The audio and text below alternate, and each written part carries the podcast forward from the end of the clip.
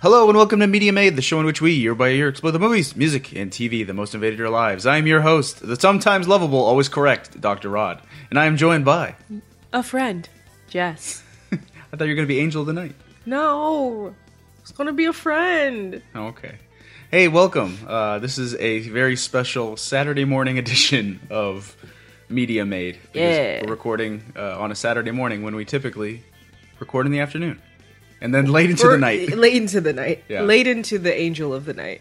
But you see, we wanted to do it in at the daybreak so that no no creepy monsters could come to life and scare us. Yes, exactly. That's what it was. anyway, hey, if you're new to the show, let me explain what we've done. Uh, this is a TV episode. We're going to be talking about television shows from 1994. We've gone through a list of every TV show that debuted in 1994 American shows, Japanese shows, uh, British, Canadian. We went through them all, and we decided which show each of us had watched the most of. Um, whether it be you know from start to finish, we watched the most episodes, whatever it was. These are the shows that Jess and I have seen the most from 1994 As individuals. as individuals. And we're going to talk about them today. Uh, because, you know, TV shows make who you are as a person sometimes. Yeah. The, the, the sh- Jess's show in particular had a, you know, quite a, an awakening for a lot of young, young people. you know, they realized, oh, yes, I am into that. I don't know what that is. I don't have a word for that yet, but I'm into it. yep. Um, and what, I guess that, you know, it's as good as introduction as any to jump into Jess's show of 1994. Debuting October 24th, 1994, just in time for Halloween, in first run syndication as part of the Disney Afternoon, created by Greg Weisman, among others, featuring the voice talents of Tom Adcox Hernandez, Bridget Bacco, Jeff Bennett, Bill Fagerback, Jonathan Frakes, Sally Richardson, Marina Sirtis, Frank Welker, Ed Asner, and Keith David. We have Gargoyles. 1,000 years ago, superstition and the sword ruled. It was a time of darkness. It was a world of fear. It was the age of gargoyles. Stone by day, warriors by night. We were betrayed by the humans we had sworn to protect, frozen in stone by a magic spell for a thousand years. Now here in Manhattan. The spell is broken, and we live again.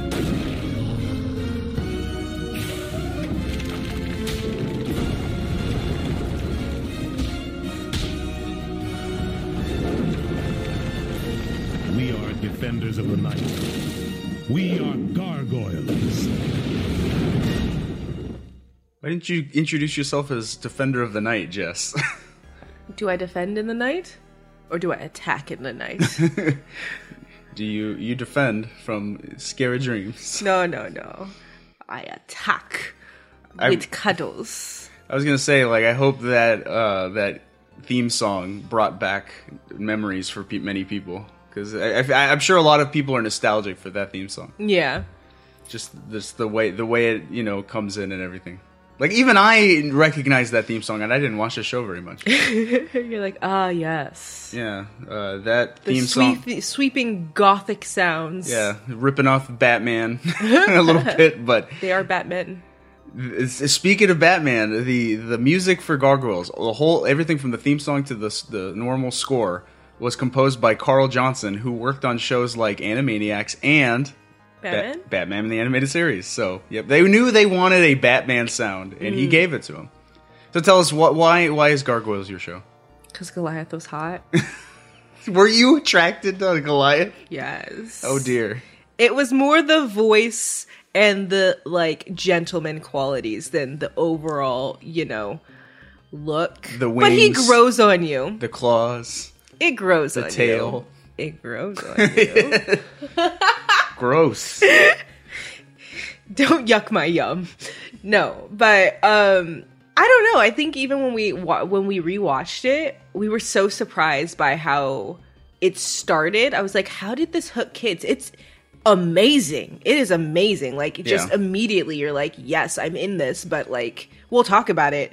And we're just like why as a kid did I like watch this first episode and keep going? Like this doesn't seem like something I, but it's just a well written show and it's got like a lot of interesting plot lines and stuff. super ambitious. You know, Yeah. I'm a big proponent of serialized entertainment for children. I feel Yeah. like network network executives don't give kids enough credit. They like ah, kids don't want to watch a show where they have to keep coming back every night, you know, or every day to to watch the next episode. If they miss an episode, they'll never come back. But it's like- like who they will.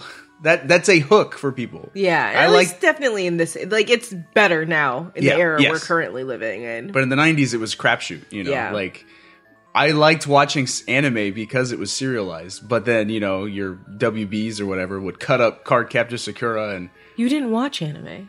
I watched. We Poke- had this conversation I watched- in Yu Yu Hakusho. I watched Pokemon and Yu-Gi-Oh, and that was anime, and it was serialized, and I enjoyed it.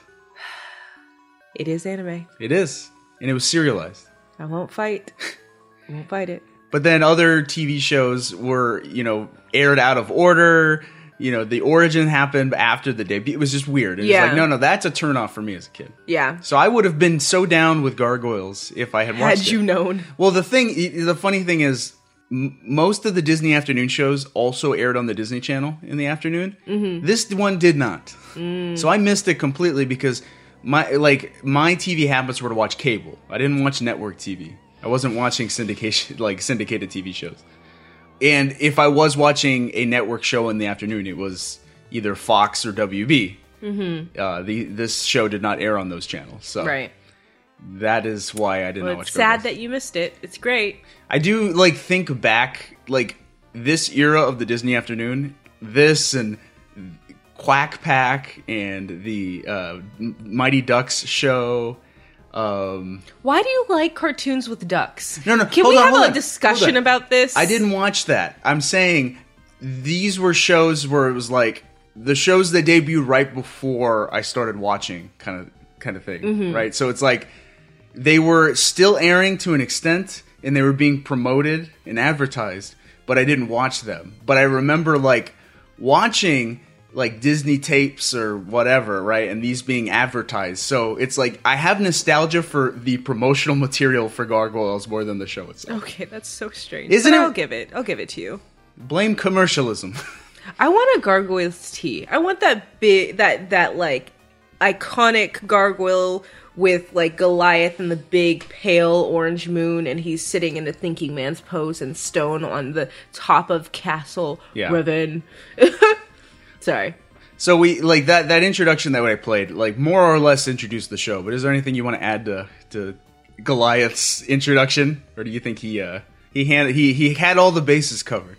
No, he, he he covered all the bases. I think that he told you what this show was about and he knows the best. It is about ancient gargoyles who uh have Who fell asleep and but now we live again. they they've been inert as stone uh, statues for a thousand years, and they've woken up in modern day 1994 New York, New York City. So it's ancient gargoyles that exist now in New York City, and they solve crimes and New fight York monsters, City. get into adventures Yeah. in the nighttime. in the nighttime. It's it's quite a show. We can let's dive. Let, Yeah, let's yeah, talk yeah. about I'm- what I'm- the, let- what the let- episode was let- about. let- Uh, well, no, let me talk about how the show was made okay. because you know No, I don't want to. We're out of order. It's Saturday morning. It's we more- do things willy nilly. it's more of our patented Disney animation uh, history section. Oh gosh. We just talk about all of our all of your your favorite Disney executive characters. They're here again. All right, kids, you listen to him. I'm going to be on TikTok. Okay, so um, this really does like carry on from we've talked about Ducktales in '87. We talked uh, Winnie the Pooh in '88. We talked Duck Ducktales again in 1990 movies. I'm just realizing this is why we have a rubber duck that we we travel with. You like ducks. You like ducks. Maybe I don't know. Admit it. Duck. But um, and then we've talked about like almost every Disney animated feature film since like 1991 or whatever. So like if you want a, a- if you want like the full range of Disney history, go back and listen to some of our Disney episodes. But Yeah. uh, let's jump into it. So Gargoyles bears no creator credit as there were several people who were responsible for the show's format, and also Disney is just a jerk.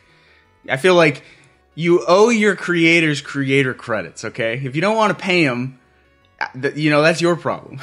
Shows need creator credits if it was created by a person. I mean, it's also their problem. I need to be paid for my work. Yeah. It costs that much because it takes me hours. I'm just saying, Disney did not uh, respect their creators enough, I guess. Anyway, however, executive and later writer Greg Weisman can be described as one of the creators and one of the leading creative voices on the show. Like, Weisman, in the years since Gargoyle was taken off the air, um, has become the voice for like the making of gargoyles like he was like the authority right fans like in the old there there are still fan sites that exist in archives um, where they they basically had a running column where it was like ask Greg, and they would like submit questions. They'd email Greg, and then he'd answer those questions. And they would be posted on the fan site. Good man, Greg. So yeah, he he is like in touch with the Gargoyles fandom. He's the guy, the Gargoyles guy. we can call him Greg Gargoyles Weisman. Weisman, who had worked at the editorial department at DC Comics in the 80s, joined Disney in 1989 as a development executive. Basically, he and his team helped develop and pitch TV shows. That was his job. They were the pitchmen. Early in his tenure at Disney, Weisman and his team successfully pitched a Roger Rabbit inspired series for Disney television called Bonkers. You Got It. hey! That show debuted as part of the Disney Afternoon in 1993. He also, if you ask Greg, there's a lot of bonkers information. So if you're a fan of bonkers, Wiseman's your guy. Um, at the time, Wiseman, Disney Television president Gary Crystal, and Disney studio chief and petty a hole Jeffrey Katzenberg lamented the fact that every Disney afternoon show up to that point had been a quote, funny animal show. I mean, true. Right. So Wiseman and his team decided to pitch a comedy adventure series about a team of gargoyles to Disney CEO Michael Eisner. Right. Um, Comedy? yes. But where? The first, the first pitch, they, they they were still trying to keep it in line with the Disney afternoon. So your Goof Troops and your Bonkers, make it an adventure show like Tailspin or Ducktales, but make it a comedy in the same vein, right? I could not imagine. So they, it was. I was reading some of the descriptions of this early pitch, and it was like Goliath was not there. It was like a team of like, oh, yeah. Yeah. Yeah. If you take out Goliath, then I the rest of them are very goofy. yeah. Just imagine the like team of goofy gargoyles, like you know, getting into weird adventures in New York, I guess. And, Like Lexington and. yeah. And I guess Weisman like wanted to do gargoyles because he had a childhood fascination with gargoyles as a kid, like you know, just the stone gothic gargoyles you see on old churches and things. um, and he also like, eh, members of the team also had a fascination with like old folklore, Shakespeare, and you know, so they just wanted to infuse all of those elements into this different kind of show that didn't star funny animals.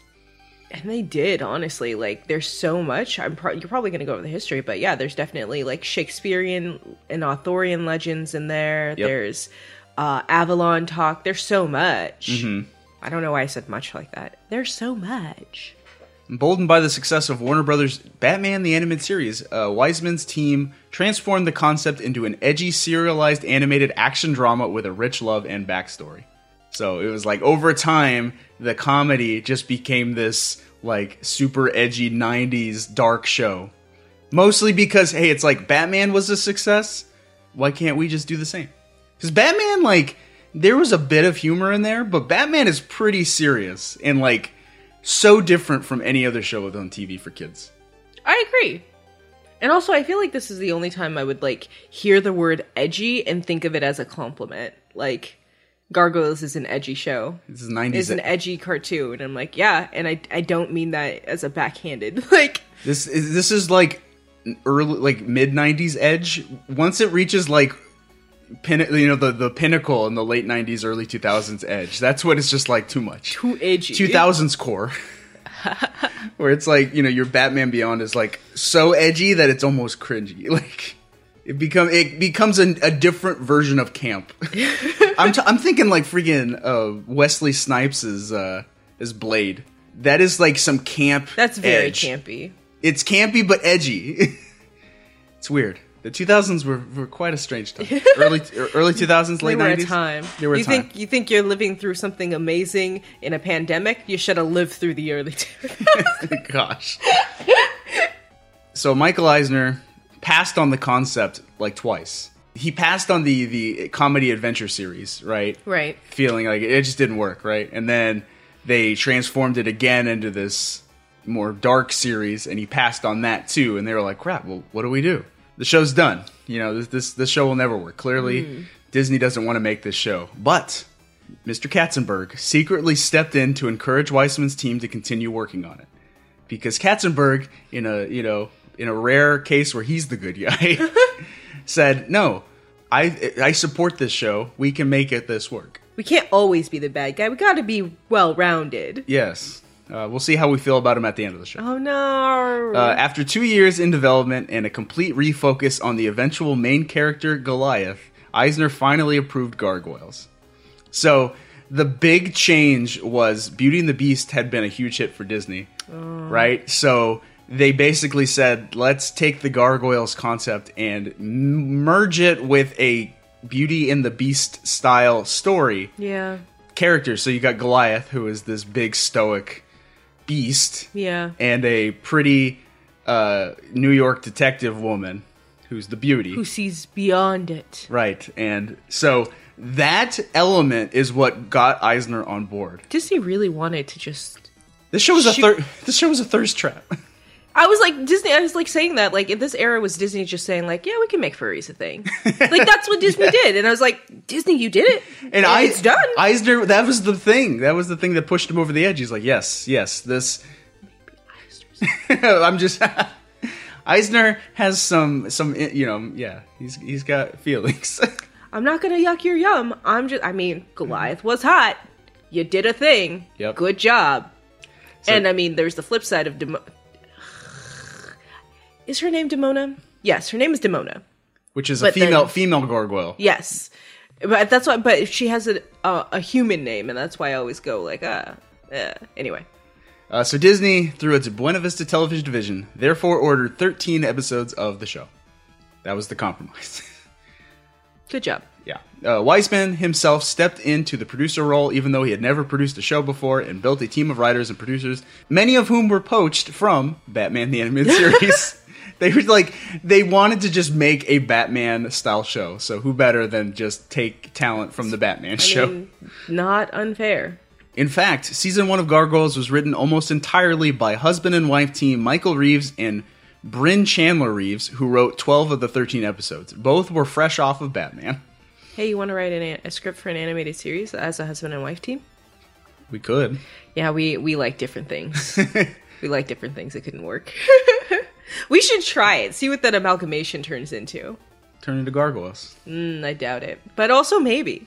Uh, the first 13 episodes of Gargoyles were delivered in 1994, and the show debuted as part of the Disney Afternoon alongside Darkwing Duck, Goof Troop, and Aladdin. Uh, Gargoyles actually only ran on Fridays. Oh, It was one of those things where for the rest of this like for the rest of the week because there were only 13 episodes, right? You you run a Gargoyles episode every day, you're going to be through that in 3 weeks. Yeah. So, basically Monday through Thursday, uh the Gargoyle slot was occupied by Bonkers and the Schnookums in Meat Funny cartoon. I'd never heard of that. Sp- spell the word after and. Meat. M E A T. That's a sex thing. Meat Funny cartoon show. Snookums and meat. I don't know, man. um, but yeah, so Monday through Thursday, it was those shows, and then Friday was Gargoyles. So it kind of reminded me of like p- folks talk about watching the Super Mario Super Show back in the day, mm-hmm. and you know, for Monday through Thursday, it was a Mario cartoon, but Friday was a Zelda cartoon. So Friday was like the good stuff. you know, you get home from school on a Friday, school's out, right? It's the weekend. You're like, yeah, I'm gonna get home, I'm gonna eat a bowl of cereal, and I'm gonna watch Gargoyles on Friday. Okay, I thought you were referring to Zelda cartoon No. as the good stuff, and I was like, I've ne- I I from what? I did, granted I did not watch those shows because I'm too young, but I have heard reports from people who did, and they said they looked forward to Fridays because the Zelda cartoon was better than the Mario cartoon. But I always hear people talking about how bad the voice acting. It is bad, but it's better than the Mario show. okay. Well, that's got saying to- something you got because I to- only ever hear complaints of like Link talks. That is not the voice of Link. Excuse me, princess. the I just like that is better than like Toad in the Mario show. Toad, he talks with a high pitched voice, but he's Italian. Mario, Oh dear. let's go to Lake Spaghetti Sauce. Changing your ringtone in my phone to that. no. Uh, and that is Gargoyles. That's how it was made. Hey. Um, let's talk about the first episode. So, okay, for reasons we'll explain later on, uh, we ended up watching the first three episodes of both of these shows. but it worked out because the first five episodes of Gargoyles are actually all comprise one, ep- basically one story arc called Awakenings. Right. Ep- episode one of Gargoyles is titled Awakening Part One. Mm-hmm. So, the first five episodes of Gargoyles is all Awakening. It's Wake me up inside. Work me up. Save me.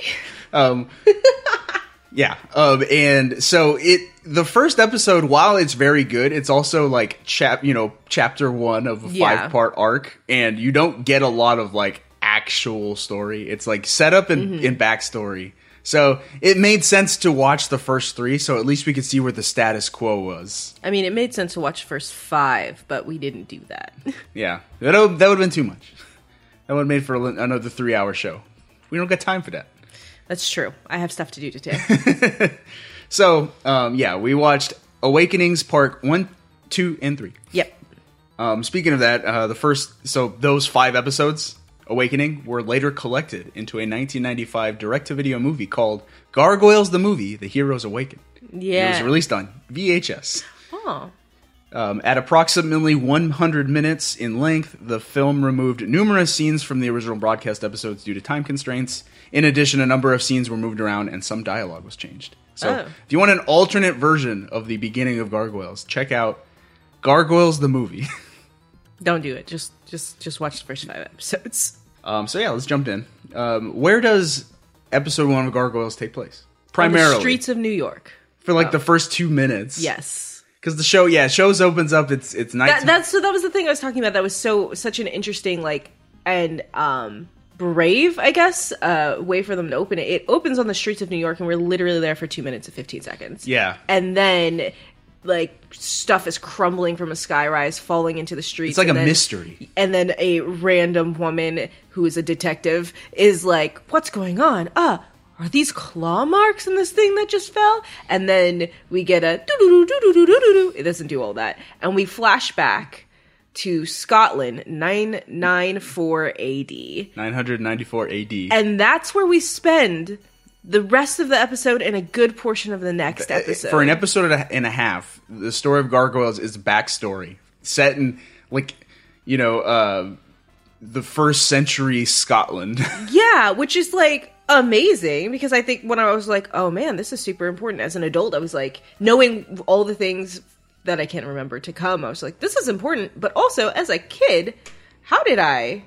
I don't How know. was this a like the accents changed and the da da da? I will I will say for if I was a little boy watching this, like it's once they go back in time to Scotland, it's all action for five minutes. So that would have hooked me as a little kid. Mm-hmm. At least it would have been exciting. There was a there. That's fair, but then there's a lot of like talking in great halls. You got you got Scottish knight fighting Vikings. Yeah. Um, l- let me let me go ahead and play that clip. Stand fast! We can hold them back! Aye, and catch boulders with our teeth while we're about it. It's your choice then, me lads. The catapult. Or me. Back to your posts. In a few more minutes, the sun will be down, and then we'll see some fun. What's going on in that clip? So we have uh, come to the middle of a battle, and we are on uh, the high walls of a stony keep, and the the men at arms are trying to keep attackers at bay, which are Vikings, which we find out later, right? Vikings. Yes. Vikings, yeah. And um, they are Vikings are doing a real good job at catapulting rocks into this castle and shooting down archers and climb, The knight- scaling the walls, and the knights are like, mm, the knights are prepared to retreat or Yeah. like just let it happen. Yes, but the captain of the guard is like, um, either stand your post and fight and possibly die, or turn and face me and I will kill you for insubordination. And then he's like, the sun's almost down. Then the real fun begins, right? Foreshadowing. This is for foreshadowing, but this is also happening about like dusk. right. And the, what what happens at, at, at when when night hits? The gargoyles awaken. I don't have a clip of that, but yeah, the gargoyles come to life. they break out of their stony flesh and become skinny flesh. they live again. Fleshy flesh. Yeah, so basically the magic of these gargoyles is they're like they're stone by day and alive by night. So whenever night hits, just a, a race of gargoyles like come to life, they they emerge from the castle walls and they protect the castle. Like that's their their sole like mission is to protect this castle and protect their own. Yeah. And like, yeah, if, if like we're you know if Scottish knights move into their castle, they'll just be like, yeah, well, I guess we'll protect you too. But Well, it, it feels like they made, uh, um, at least Goliath, made a kind of compromise. They were like, okay, fine. Like, you're here. We don't really care. You're not like, if, as long as you don't. I, it's almost symbiotic, right? Like, Yeah. you protect, we'll let you here. You can protect us during the day when we can't protect ourselves, and we will make sure no harm comes to you. And, Right. you know, and and like the gargoyles, they have like you know their own they they have their own like uh I guess societal structure, I guess like familial Yeah. structure. It's like there's how many? It's like twenty gargoyles or, or something, right? I mean, Back then. that's about what you see, but I, I think in t- there's like 50 to 75 plus a rookery. right. And they they had they lay eggs apparently. Yeah. and uh, yeah, so it's like they they they are a real race of people Mm-hmm. that you know they just their existence is a little different where they they can't you know they're stone during the day, Yeah. um, but you know they're real people, Yeah. which sets up some interesting like parallels of racism and discrimination later on. Yeah. But the main character, what's his name? Goliath. Goliath, we named you well, it seems. You are as good a soldier as the Philistine giant who fought David. You do well to remember, Captain, that the biblical Goliath was also a bully and a savage. If you will excuse us, Your Highness. Good old Keith David. That last voice you heard that was Goliath, and he's just like, I've heard this before. Yeah. Goliath is a pretty calm, Level headed. level headed dude. Um, because like that was the princess of the keep that is in his home. And He and he just saved their butts. and he just saved their lives, their whole everything, pulled them from a, and that's how the nobility treats him, right? Like, Right. And, and there's like lots of, and not just him, just he's just the representative of all of his kind here, right? Right. And like you had said, right? Like, there's obvious distaste and racism. Yep, Yeah. yep. Um, aimed leveled at the gargoyles, like all- from all levels, from like the soldiers. I don't mind telling you, I thought we were all under the sword there for a while. I, a fine soldier, is our captain of the guard. Oh, Captain of the Gargoyles, you mean? He'd fit right well on the cornices with him, it's a fact. like downplaying the work that they do Yeah. and just really treating them like dogs that you don't like because people treat dogs better. yeah, and the Right. only the only guy that seems to respect the gargoyles at all is the, the captain. Yeah, the captain And of that, the that's what guard. that last clip said. It's like, yeah, like he might as well just be over there. But like they get like we already heard from the princess, but all of the nobility feels like really not great about them. Our thanks for a battle well fought, good Captain. The credit is not mine to take, Your Highness. Without Goliath and his gargoyles, our defense would have proven useless.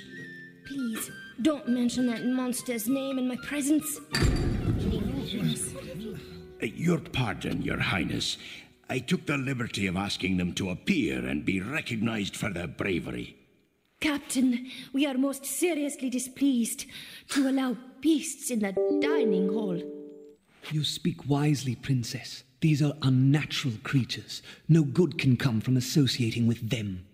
So that's the the princess, like we had said, and her most trusted advisor. And the magus. the magus and um and so this is obviously Yeah. like gonna trickle down even to like the villagers that they're protecting like literally refugees treat them the same I feel like you know the the captain has been working up to this moment. He's like, listen, the gargoyles are going to save us time and time again, and then this one time, I'm going to ask them to come in and be recognized because hey, I appreciate all the work they've done. They Yeah. saved my life personally. Right. And the queen's like, get this thing out of here. Get this beast out of we're eating. There's I literally am most displeased. there's literally dogs in there Yeah. as well eating scraps. Get these beasts out of here. Yep. Okay. And uh, yeah, so we we are then introduced to the other members of the Gargoyle clan, like the the goofy ones. Uh, they don't have names. They they are they all have very distinct like visual uh, characteristics though. So it's Yeah. kind of easy. There's like you know there's a little like there's like a short bald one. I call him Krillin even though he's called Lexington. Um, there's you know a big one that likes to eat a lot. He's voiced by the guy who plays Patrick from Yes. SpongeBob. I can't remember his name. Uh, there's an old there's like an old Scottish one. Yes, he eventually becomes the Hudson. Yes. There's Bronx who is red. Yeah. No, that's Brooklyn. Brooklyn is red. Bronx is the dog. and they they all th- they're not named until episode beyond episode three really um, because Yeah. before that they they don't have a name because it's like they don't need one in their Yeah. culture I'm Tom. What's your name? Except for Goliath, we don't have names. How do you tell each other apart? We look different. But what do you call each other? Friend. friend friend. And um, just before that, they're literally play- playing um, keep away with some ham, and just like chilling. And the the little voice of Tom that you hear is just a, a, a little boy refugee, just a kid refugee that they like a peasant they yeah that they brought in that the keep is housing technically, Yeah. and the gargoyles help to protect. right um and and later on in the series like at some point like i think it's season er, in episode three uh the the female detective in new york is like being introduced to all the gargoyle and she's like y'all need to have some names and they're like humans and your names Does naming a thing make it anything? This this is the old guy was saying it. It's like, does the river need a name? And she's like, it's called the Hudson. Fine, I will be the Hudson then. Yeah. so like yeah, they, the gargoyles don't feel like they need names, but they humor the humans. Yeah. to just be like, fine, call us what you want then. and they all get they all get New York names because Yeah. they, they live in New York. Yeah. But I, I like to see that, right? Like, even in this, it's showing that, like, obviously not everyone feels the same, but you only get that one of the, like, little boy just reaching out and being like, oh, that was so cool, you saved us. But, like, the reaction of the other villagers. Tom! Get away from those monsters! Mother! We wouldn't hurt the lad, ma'am. Keep away from them, you beast! You're the beast, you. No. If they think we're beasts and monsters, Then perhaps we better live up to the name. and i think that that says like so much right like how fed up you are how how much you're like hey we just had a, a kind word there's another kind human because the only other kind human is the captain of the guard and he really just hangs with goliath and this is fine and then these people you just saved are calling you beasts are throwing things at you and you're just like fine i'm just gonna lean into it Is this a is this an element of the show that carries on into later episodes? Like, I feel like be, they're like Batman, where they have to like stay to the shadows because they don't want to reveal their existence to the world. But like, is there points where it's just like you're different from us? Yeah.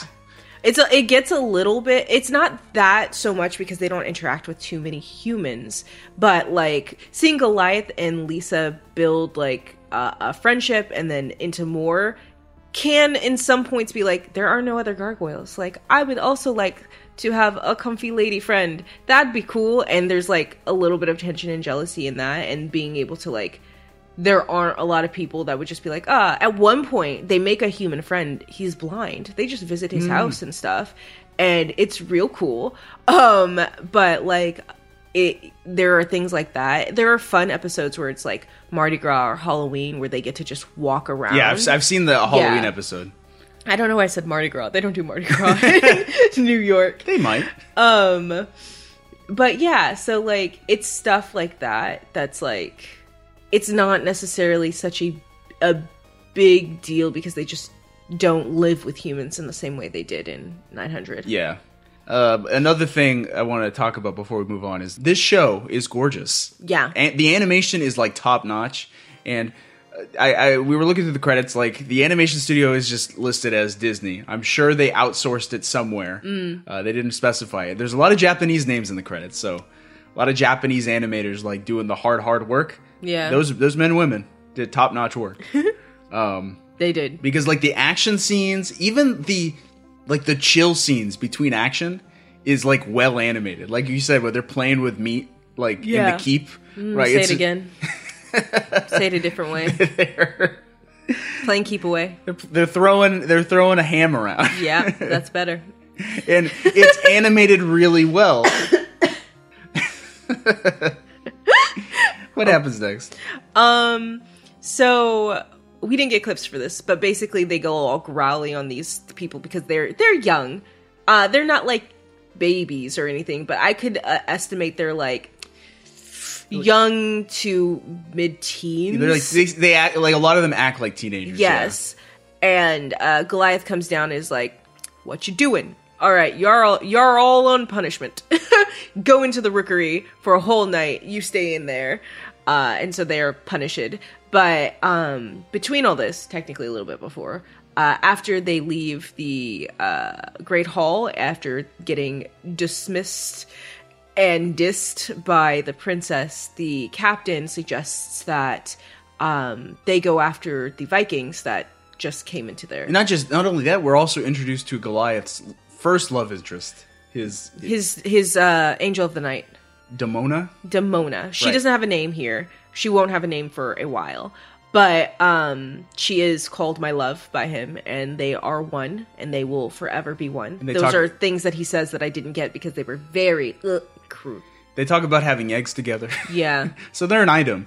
And it's funny to see how Goliath acts in the face of discrimination and how she acts because she's much more like indignant about it. Yeah. Um, whereas he's just like, that's just the way it is. it's fine. Um, My apologies for this, Goliath. No apologies needed. We are what we are. Her opinion will not change that. Have you no pride? No sense of justice? We saved their lives and they repay us with contempt. She is right, Goliath. You deserve better than this. These cliffs were our home ages before they built their stone fortress. They should bow to us. It is the nature of humankind to fear what they do not understand. Their ways are not our ways. There are times when your patience astounds me, my love. I preach it, Goliath. they fear what they do not understand. Yeah, I, I think I titled that clip uh, "Goliath is like real chill." and uh, an, elite, an idealist. he is an idealist because I mean, couldn't be me, son. couldn't be me. You'd be like, they'd be, they should bow to us. I I'd be like, let them have the stone fortress. Bye. Uh huh. Let them be carried off. We're gonna go live in the woods. Like you know, like there are other cliffs, baby. We ain't gotta be here. Let these ungrateful swine die. I also love how Shakespearean everyone talks is. Like Demona, her speech is so Shakespearean and grandiose. yeah, very um, Lady Macbeth. Yeah, I'm like I'm sitting here thinking like it's a miracle this got on the air because I can imagine Yeah, that's what some I'm saying. somebody was like, can they like maybe you know talk like normal people? No. Like- it's like It's the no, first it's set century. it's set in friggin' 1990 1990. Is that- 994. AD. It's like, the first century. What are you doing? Yeah, they, they need to talk like old timey for a while. I just realized they just got rid of the one. Oh, a, th- a thousand years exactly. How about that? Nine nine nine four. Yay! Numbers and maths are not my who cares. Anyway, um yeah. Y- Like again, right? Like how as a kid was I like hooked? I don't know. Like I, I, I, am glad I was. o- other shows tried to be Shakespearean and stuff like that too. You know, I'm thinking like funnily enough, the the Transformers movie from like '85 is so Shakespearean in the way they talk. Like, what is this mockery of justice? I'm like I that. feel like I walked in on you watching that once. Is that Woody's favorite? yeah. yeah. Okay. Yeah. but like it, it, that's you know some ambitious writers will try to make their dialogue more uh, flowery for children and you know it- it- sometimes it works sometimes it doesn't in this show it works so well and i love it i'm Here- glad they, it happened Yeah, here it works. Buffy the movie didn't work. that was not shakespearean that was dumb But um as, as you said earlier uh, the, the captain sends the gargoyles out on a mission to kill the vikings in the woods Those Vikings may return at daybreak, Goliath. I say take all your gargoyles and make sure they're gone. I'm too dangerous. I don't want to leave the castle unprotected. Their leader swore he'd be back. It's best to harry them far away now and not take that chance. Very well. But I shall do it. I can scare those cowards away without any help. That's Yeah, it's the voice, man. Keith David's so good. He's a national treasure.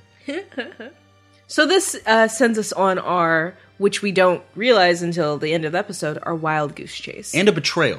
and a betrayal. This uh, signals the big turn of the episode, Yeah. um, where Goliath leaves. Everyone takes the old timer with him, even though Demona, his love, wants to come with. Uh, he's like, "No, you're my second in charge. If I if and if I can't be here, I need you to be here." Mm-hmm. And um, It's a good thing he conveniently sent all of those like goofy gargoyles to the brig for, Yeah. for punishment It is very good that he did that. because it is a betrayal by the captain. Captain! Captain! The Vikings, Captain! We are attacked!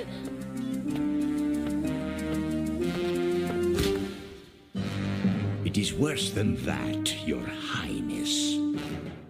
I wish he had said, "We are betray- you are betrayed." Yeah, or something.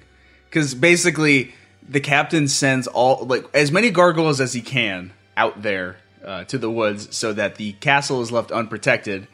During like basically, he sends Goliath out. It becomes daybreak, and they're trapped in the woods Right. during the day, and the Vikings attack. Yeah.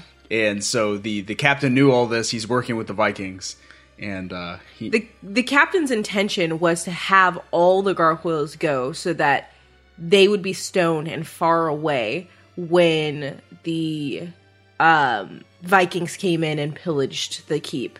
But Goliath was like, "No, I'm not going to take everyone. I'm just going to take myself, right?" Like, and that's definitely a plot point later. I didn't get that clip, mm-hmm. but um, so the captain's intention wasn't for the gargoyles. To be like he there at wanted all. to save the gargoyles from eh, whatever. Yeah, at one point he says like these people aren't my people, like the the literal humans. He doesn't as much as the soldiers were like, "Ah, he should just be one of the gargoyles." And he, I bet he wishes he could. I bet he does not want to be one of these human filth. And part of me wonders if like he it was his family that was originally in these hills and these highlands and then it was taken over because like if you look into scottish history and about how princesses quote unquote and stuff were implanted in lands that were not theirs Yeah. But anyway, yeah, the Vikings roll into the keep. They take it back over, and uh, the leader of the Vikings, uh, who's voiced by Mr. Krabs himself, Clancy Brown, tells the captain, "Hey, thanks for doing that. Um, let's kill these gargoyles." Well, to work. There's little enough time for it. This is unnecessary. Are you mad? In a moment, there'll be flesh again, and my men will be their prey. Once your band is out of sight, they won't follow. It's not their nature. I haven't lived this long by taking foolish chances.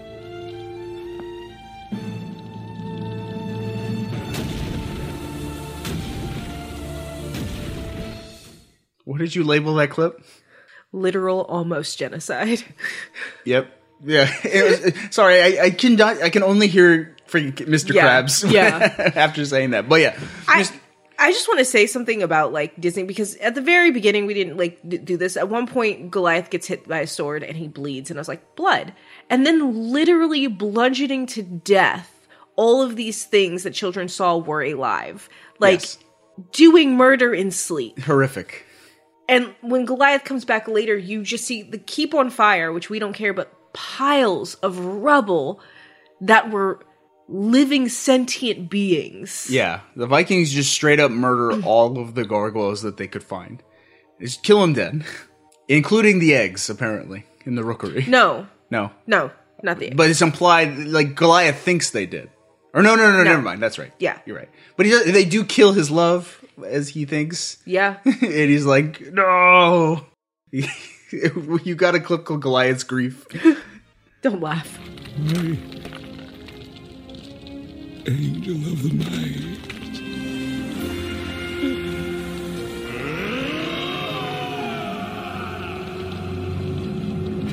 Fun fact: that's also the scream from the uh, opening. Fun fact, that's also the end of the first episode. it ends with a man mourning the loss of his kind and his love. Yeah, he doesn't at this point even know that anyone survived in the rickery. That's right, even so the- it's just him and the old timer. And yeah, and they, they he doesn't know if like the goofy gargoyles from the earlier in the episode, they survived. Yeah, Uh, but yeah, it's just like, well, yeah, that's the first episode ends on a man or a, a gargoyle uh, lamenting the loss of his people. yep. And it's like that's sad.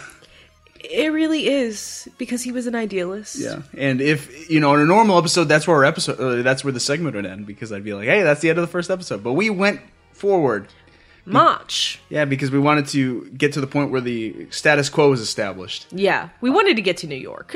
Yeah. So, um, what happens is the the the, the Vikings kidnap the princess, her you know her her nobles, all of the peasants that they've got rounded up in the keep, and they like start working their way to another castle. I don't to, know where like- they're going. It was like blackmail another king, like a relative of the princess or Right. something like that, um, using her as leverage or something. Right. Right. And this, what prompts Goliath to go out and attempt to even rescue the princess? no, he wasn't going for. Oh. he just was going revenge, for Just revenge. Just straight up revenge. he was just like, mm, nah, yeah. I hate this princess anyway. yeah, But he just wanted to, yeah, so he just wanted to get revenge on the men who who murdered his people. yeah.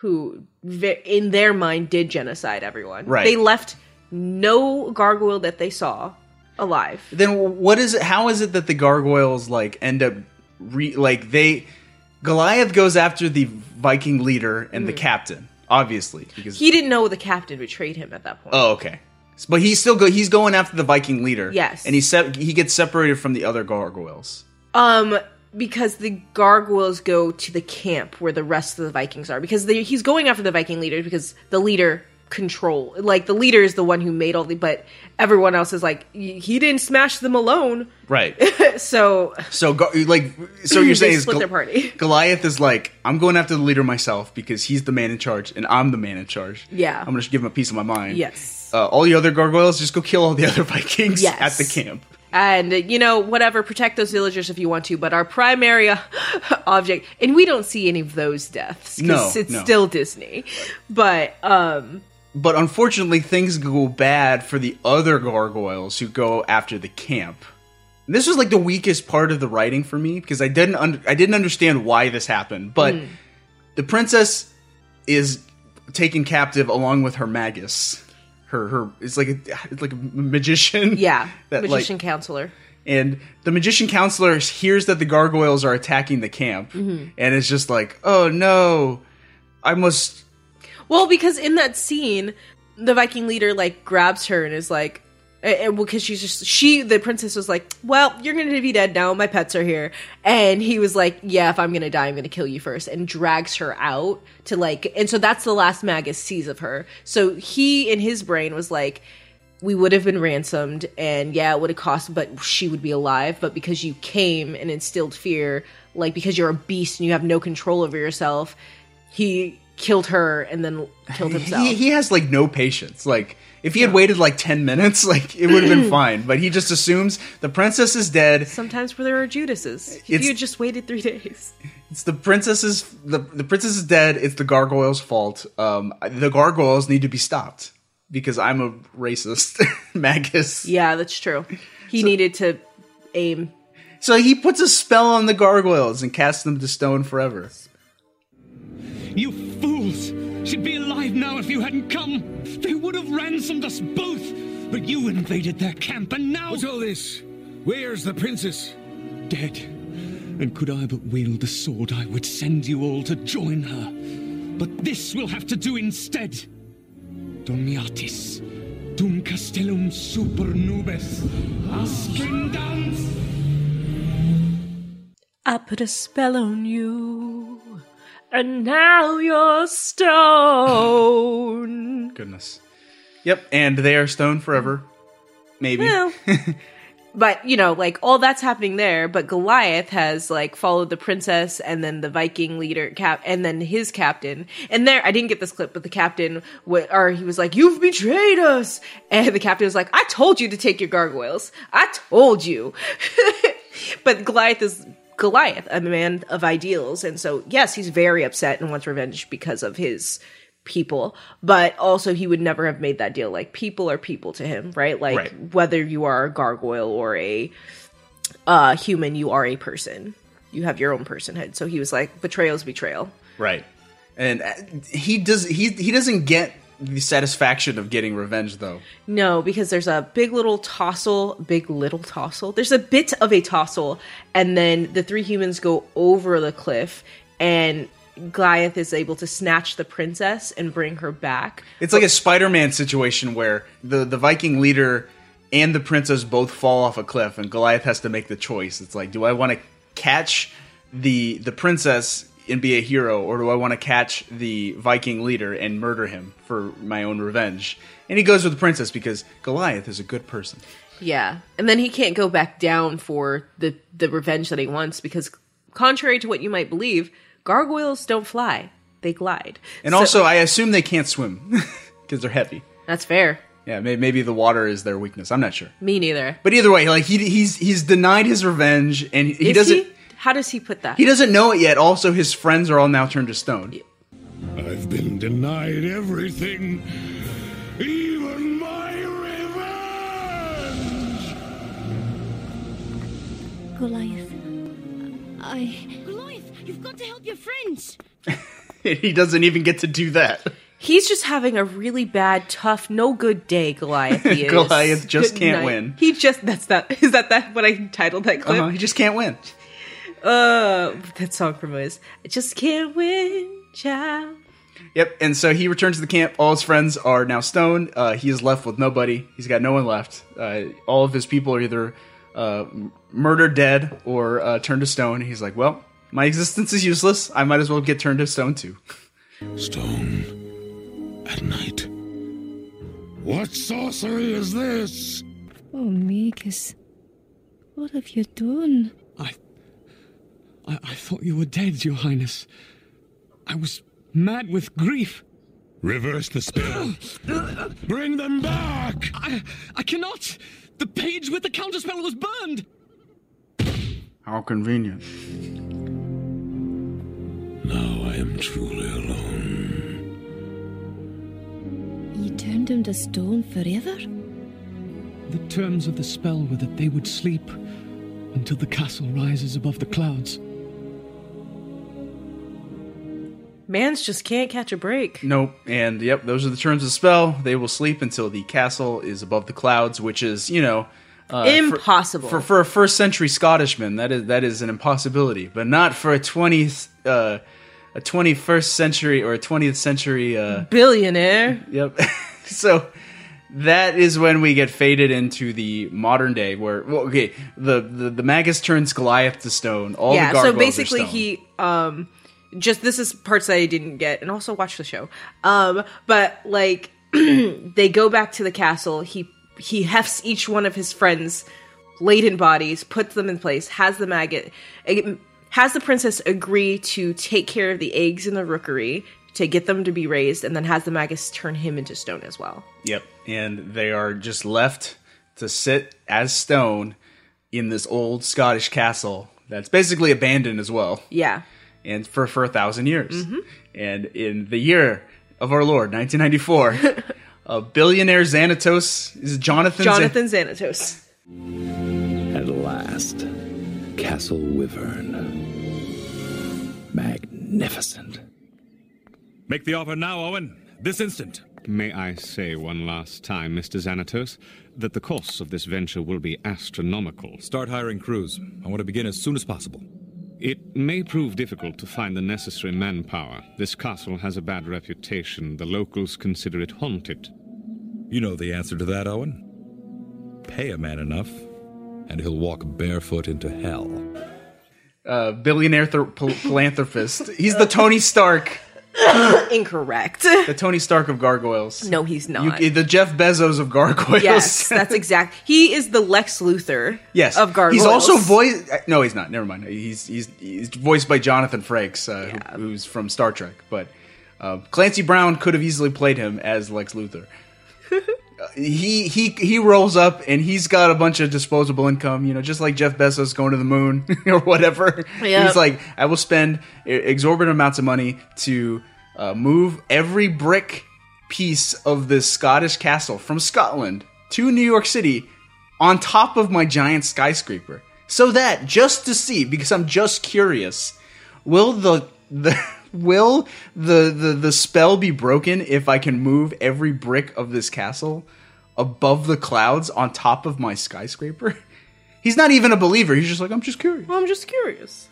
And then we finally return to New York. And that's the status quo of the show because uh, as soon as he lifts the last brick of the castle on top of his giant skyscraper, the gargoyles come to life as the spell said, and uh, that's when we are you know come back to the very first like scene in the show where bricks are falling from a New York skyscraper and folks are looking up from the street going, "What's going on? Yeah, are these claw marks on this brick?" and uh, that's the show. So that's why the gargoyles exist in New York City in 1994 because some rich weirdo I was like, oh, maybe, maybe this is real. and he becomes like the villain of the show, right? Yeah, he's the like, Like an anti-hero. no, Okay. he. he I, I mean, no, I maybe no. I I would. Con- he's the. I would call him a broker, right? Like I would be like he's not a good guy, but he can do good things. But mostly he does it for himself. He's lawful evil. sure, but I don't know about law. It's really about his betterment, and he will help people and be on your side if It benefits him. benefits him. So he's like one of those like villains I've always wanted to write. That's just like, it's not that I can't trust you; it's that I shouldn't. Got it. I can trust you to do what's best for you. And as long as I can convince you that helping me is what's best for you, we're good. And uh, yeah, so like the the rest of the episodes that we watched, like the gargoyles have this like tenuous partnership with Xanatos and Because they don't trust no humans. Yeah, and they they deal with his corporate shenanigans Yeah. Um, but that you know that's really how the, the the the series gets started. They're now in New York. They're they're it's a new time and new people. They got new names.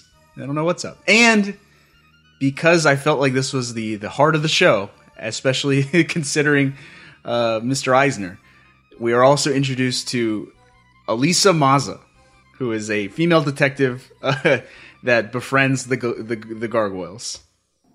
This can't be happening. Is this a new friend, Goliath? Boy, I hope so. This is Elisa Maza, a detective? Second class NYPD. What exactly does a detective do, Lars? Well, uh, when somebody does something wrong, I find out who and arrest them. Who says what's wrong? Well, we have a justice system laws, penalties, assessments that the people decide. You mean the humans decide? Yeah, I'd be, I'd be, I'd be suspicious too, Goliath. Right?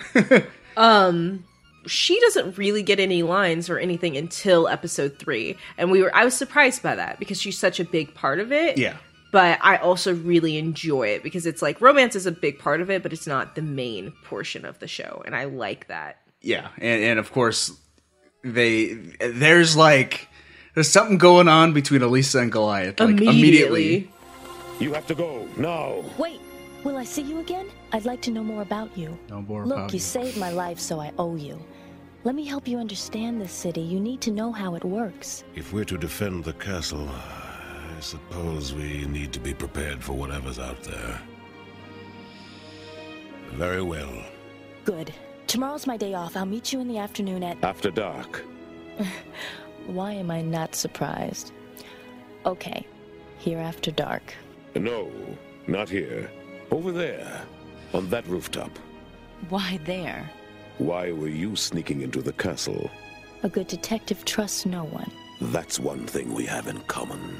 so much sexual tension. like it's it's there immediately. I'm just like, yeah, they're they they want each other. Like right here. Yes, they do. Ah! No. They're gonna go on a but date literally later. 3 scenes later he picks her up in his arms like princess style and she's like, "Oh, And that's for me where it begins. Like they, they go on a date later. They do. They walk and then through the he park. Gets, sh- then he gets shot with a a tranquilizer. tranquilizer. and that's how like episode three ends. But yeah, so yeah, that is uh, apparently what got the show greenlit was the relationship between Goliath and Elisa. So yes, as we said, I'm sure a lot of young people were uh, awakened, as just like the title. That, that's what the awaken in the title means. Oh, gosh. some kind of awakening for for young people. Jeez. It's like I am either into Goliath or into Elisa, and that's that's Or, gargoyles. or into Demona. Yeah. Uh, yes. Also that. I can't speak from experience, but I can understand. I can understand that happening to people. Anyway, that's Gargoyles. Would you recommend it? I would. I would also recommend it. I think it, it is like a show that it's on Disney Plus. Just watch it. Yeah, do it's, it. It's it's great. Do it, kids. Do it. At least watch the first five episodes. I feel like Well, I mean, we didn't even do that. But But if at least it- watch the first three. watch the first five episodes and then keep going. yeah, Watch the first season. It's 12 episodes. It's Yeah, six 13 hours. Thirteen episodes. 13 hours. 16 hours. Ooh. I'm Math. going to need some tea. Six hours. Six hours. Six and a half hours. Six and a half hours. I want my $2. All right. How was Gargoyles was how was it received? How was Gargoyles received? Um, Gargoyles delivered modest ratings during its, during its initial TV run, but it was met with critical acclaim for its characters' tone, complex story arcs, melodrama themes, and literary influences. As it should. yes. IGN ranked Gargoyles 45th on its 2009 list of top 100 animated series, stating, quote, a decent success at the time, Gargoyles has maintained a strong cult following since it ended more than a decade ago. And I feel like that's really its most important legacy. It's like this was a cult show. Yeah. And it was like so beloved by people that like it's existed like as this like golden gem of the 90s for Yeah. a bunch of people. Message boards, online communities, like fan, like fan conventions. People loved Gargoyles. Yeah. And it holds up still. Like, that's a rare occurrence. Yep. Um, but not everyone was a fan, including animation producer and Batman animated series co-creator Bruce Timm. I wonder why he didn't like it. He dis- he once dismissed Gargoyles as quote kind of namby-pamby with all the Celtic fantasy crap. okay, rude. I was like, I think he's a little bitter. Just a little bit. They poached all his talent and ripped him off. Yeah. Yeah. Hey, you know both are good. both are, both are good, Bruce. It's okay. Well, what is the legacy of Gargoyles? Uh, it, it, it's quite. There's a lot of behind the scenes uh, tumult in with Gargoyles, unfortunately, because it was like the victim of like many different issues. You know, it's like mostly not anyone on the team's fault. Right. It was just like stuff beyond their control. So let's let's get into it. Gargoyles ran for three seasons of 78 episodes. Okay.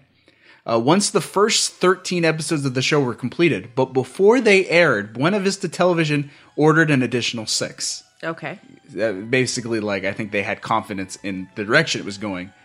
However, once the show debuted, Buena Vista instead bumped the order up to a full season of 52 episodes Whoa. for a year. They had to get 52 episodes done in a year. Uh, a demand that the show's producers repeatedly said was infeasible. Yeah. Buena Vista refused to back down, so Gargoyle's production team expanded fourfold with new writers brought on board to handle the load. They needed to do that. Yeah. They got it done, though. Uh, Gargoyle's second season, with all 52 episodes, debuted in September 95. Just one year after these other episodes Yeah. were airing. That's. It was like freaking. This was an era of just abusing creatives. I don't An- feel an like era. that It's era is still- it done. was, like, still going. But like every time you like talk about when we talk about like cartoons, I'm like, why? because animators get the shaft, unfortunately. But, but just uh, talking about Shaft. But that's that season that season two is like well beloved because they like expanded on the backstory. They brought in a bunch of cool characters and the lore grew. yeah, like anything that's you know stands out in your memory is important aspects of season two. Uh yeah, Demona gets cursed to in the daytime not turn into stone but turn into human and she is the most racist against humans. Mm. Like I've never seen an elite like she's clan material. wow, She she at some point gets a magic spell book, uses her humanness that she um used she like put herself in a position where she's like really high up in a, a human society, worked at like a television station, got on the television station, did a spell for everybody who was watching the news or watching something that made all humans turn to stone in the daytime. Mm. No, in the nighttime, and then went around smashing the humans. Ooh, that's hardcore. She doesn't have a redemption arc. and then you've got like the Agent of Chaos. What's that character's name? Puck. Puck from Midsummer's Night Dream. That's yeah. Mm-hmm. Um, yep. Um, so the second season featured a long mid-season story arc dubbed by fans as the Gargoyles World Tour, in which four of the main characters travel the world, encountering other gargoyles and confronting various mystical and science fiction dangers. Yeah, People- that was actually really amazing too. Because as much as Goliath, like because you find out e- even in the second episode, you see Demona in the shadows, and you're like, "What? How did she survive?" And you don't find out for a while. But uh, well, uh, but like in later seasons, there's younger. So this is something that comes. There's younger. Uh, I almost said vampires, uh, Gargoyles. gargoyles that show up, and you find out like, no, the the princess did what she said, took care of the rookery, and these are generations upon generations, like of the the egg. So like Goliath meets his and Demona's like great great great granddaughter kind of thing. There's and the multiple clans. Like I was Yeah. on, I was on the Gargoyles wiki for a second, and like I'm just like, man, this is too, much.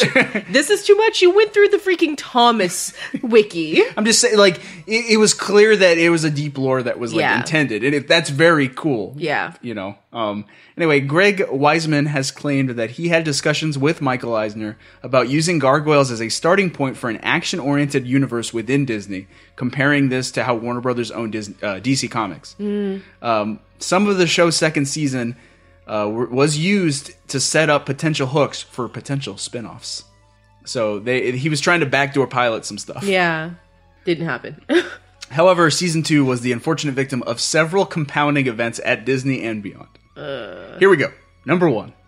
After the death of Disney president Frank Wells in 1994 and the resulting power struggle within the company, executives Gary Crystal, Jeffrey Katzenberg, and Bruce Cranston, who had been supportive of Gargoyles, left the company for the newly formed DreamWorks. Yay. Leaving, ba- and that left like Gargoyles without anyone within the company who was To like fight for it. Mhm. Mm. Uh, two, the show lost further support when Eisner encountered internal pressure to deprioritize gargoyles altogether, all but killing the expanded universe plans. Yeah. Sucks. Yeah, because even at that point, Eisner was like, had less power than he did before. Mm-hmm. Three, the growing popularity of one Mighty Morphin Power Rangers frequently ate into Gargoyles ratings with the target demographic. If you're airing on a s- on a Friday afternoon against Power Rangers, you're gonna lose. Mm-hmm.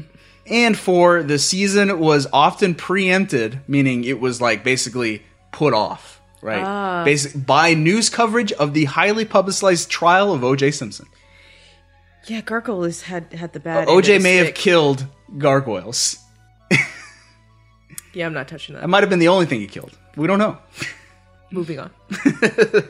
Gargoyles likely would have been canceled after that second season, if not for Disney buying American Broadcasting Company, also known as ABC, Uh, in 1995.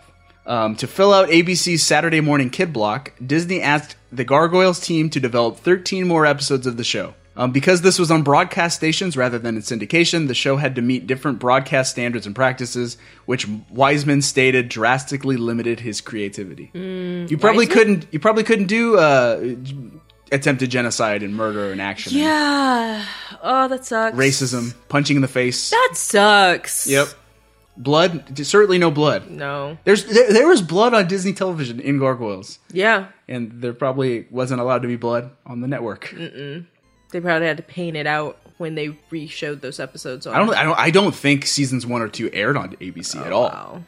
Yeah. Um, while Weisman wrote the first episode of this new season and spoke of his concerns to Disney, he was ultimately just removed from the team, and Disney assigned the rest of the show's run to Canadian animation studio Nelvana.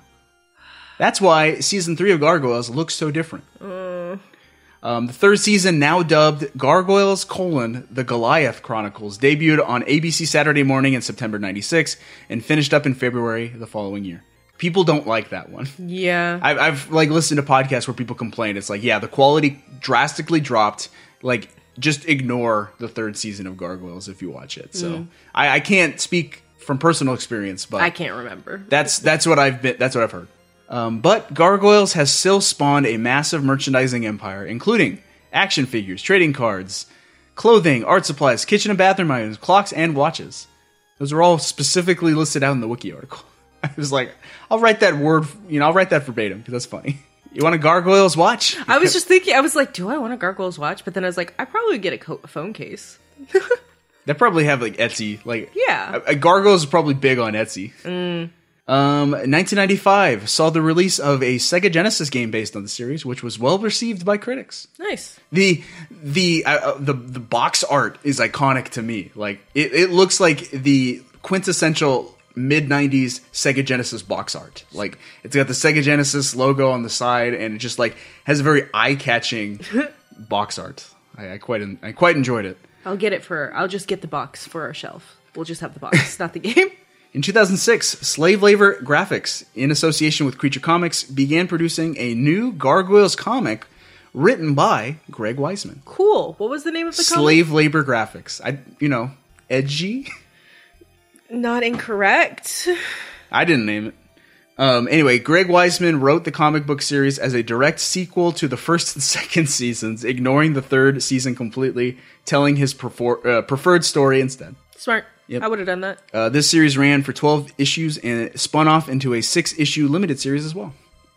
You know what I'm saying though? Like if I was writing for a show and a head writer and I got taken off and the direction went wrong, I would just start a fan fiction account and I would publicize that and be like, "This is what it's supposed to be, guys." That this That's exactly that's exactly what it was. this Gargoyles comic is basically a sequel to the series. So Yeah. if you want more Gargoyles, there you go. All right. The Gathering of the Gargoyles was an annual fan convention which began in 1997 and ended in 2009. There are pictures of it. It's Huh. crazy. It's like it's just a straight up giant fan convention just for Gargoyles. That sounds fun. And they would bring in folks who worked on the show. I would to go do- just to see the cosplay. a lot of cosplay. Artists and writers would come in and do panels. Like it seemed like a fun. That sounds like so much fun. Yeah. Cons are so much fun. Let's go to a con in 2025 when the COVID is over. when the COVID is definitely gone. Uh, a similar f- fan celebration took place at Convergence 2014 in honor of the show's 20th anniversary. Uh, there have been many scrapped Gargoyles projects over the years uh, as well, including a 90s Marvel comic, a 2016 comic adaptation, a live action film, and a Kingdom Hearts crossover. Ew.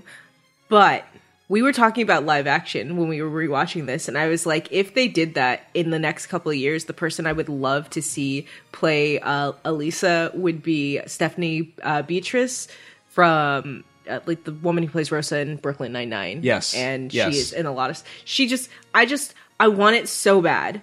I want it so. I just want a short film. Are you willing to do this? Who would play Goliath? Like, you could just have Keith David come back. Huh?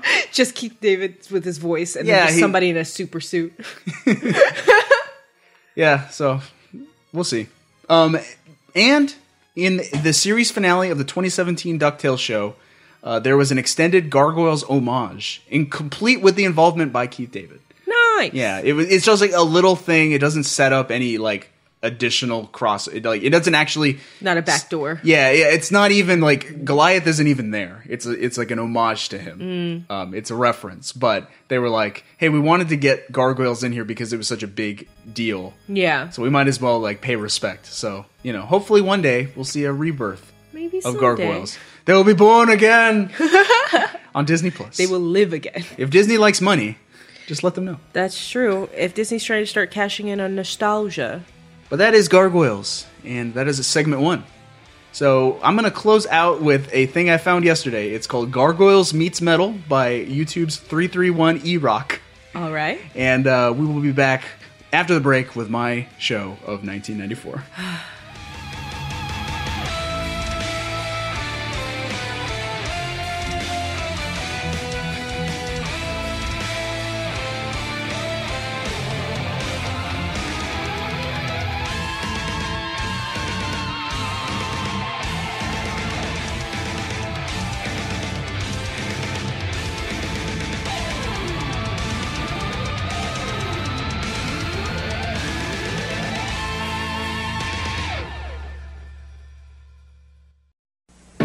We'll return after these messages. The city's in trouble. It's not safe here for you guys. But someone is waiting. I don't like this. The danger is mounting. Something's wrong. But someone is watching. We'll protect you. The evil is winning. But someone is fighting back. Come, there's no more time for talk. Gargoyles, every Friday.